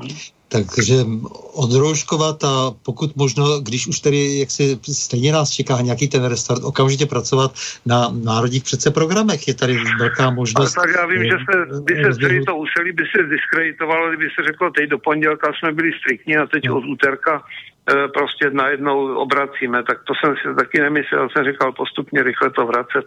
A myslím si, že dát najevo, že ta rouška jenom v těch provozech, kde je to nutný, nebo kde, když někdo chce nosit roušku celoživotně, ať nosí, to by mu vůbec nějak nebránil, ale že už to není povinnost a že třeba během toho května už bych to fakt uvedl do normálu, až bych nevymýšlel červny a července a září a, a toto všechno prostě, a to, ať to má nějaký postupný návrat ale trošku ať to má logiku, dobře, otvírají se ty provozy, teď nevím, proč ty školy už se nemají vůbec jako otevřít, to ty děcka mají být metr 50 od sebe, no tak jako nechápu proč, žádný z nich nebylo nemocný, dětská, jako jak říká ta Sonja Peková, že jo, zejména ty malí děti z nudlí únosu, tak to je plný koronaviru, asi ne toho covidu, ale zase jiný viru a tak, tak jako je to normální život, ten virus je normální součást života, jestli toto je umělina nebo je to mutant, čert ho vem, protože on taky to má těžký, že jo. On se ne, nemůže prosadit v té přírodě natrvalo. To jenom podle té gausové křivky, jako ty kvasinky, kvasí, kvasí a pak kvasí a, a končí. Takže takhle bych to těm lidem vysvětloval trošku i z, bych chce z legrace. Hlavně bych se jich ptal, kolik lidí v jejich okolí je mrtvých a kolik lidí bylo strašně nemocných, protože vím, že když byly těžké chřipky, tak jsem si i v rodině zažil, že jsme 14 dní kolem někoho běhali a byla to fakt těžká chřipka i s takovým lehkým zápalem plíc a nebyla to žádná psina. No a teď já třeba ve svém okolí nemám, ať jsem nepotkal lidi, kteří by mi popsali svoje zkušenosti s covidem. Jedinýho teda znám Honzu Pirka, teda pana profesora Pirka, který v televizi říkal, no, že to, se to po něm prošlo a jak si dobrý. No a teď je bizarní, že Zjistíte Michel Barnier COVID, Johnson COVID, e, ruský premiér COVID, že teď jsou všichni jako nemocně ohrožení a potom zvítězí v léčbě s tou chorobou a tak, tož já nevím nevím fakt. A myslím si, že člověk musí podle denní zkušenosti eh, se řídit, jo? jestli se cítí mhm. ohrožený, ne proto, že to říkají v televizi, ale protože prostě vedle něho, vedle něho se něco děje. No. A když se vedle něho něco děje... To hodně a reklamně, no, jako celé. Eh, takže já, hmm. milí pane profesore, já vám moc děkuji za rozhovor, bylo to moc příjemné s vámi v mnoha věcech opravdu souhlasit, zvláště teď tedy na závěr. A zvláště vám ale potom děkuji také za vaši odvahu stavět se za poznanou pravdu, protože to je dnes vzácné v tom eh, velkém rozmachu. My někdy lidí, ještě bych řekl tuto větu, my jsme stavíme sochy lidem, kteří padli za svobodu, nasadili život za svobodu.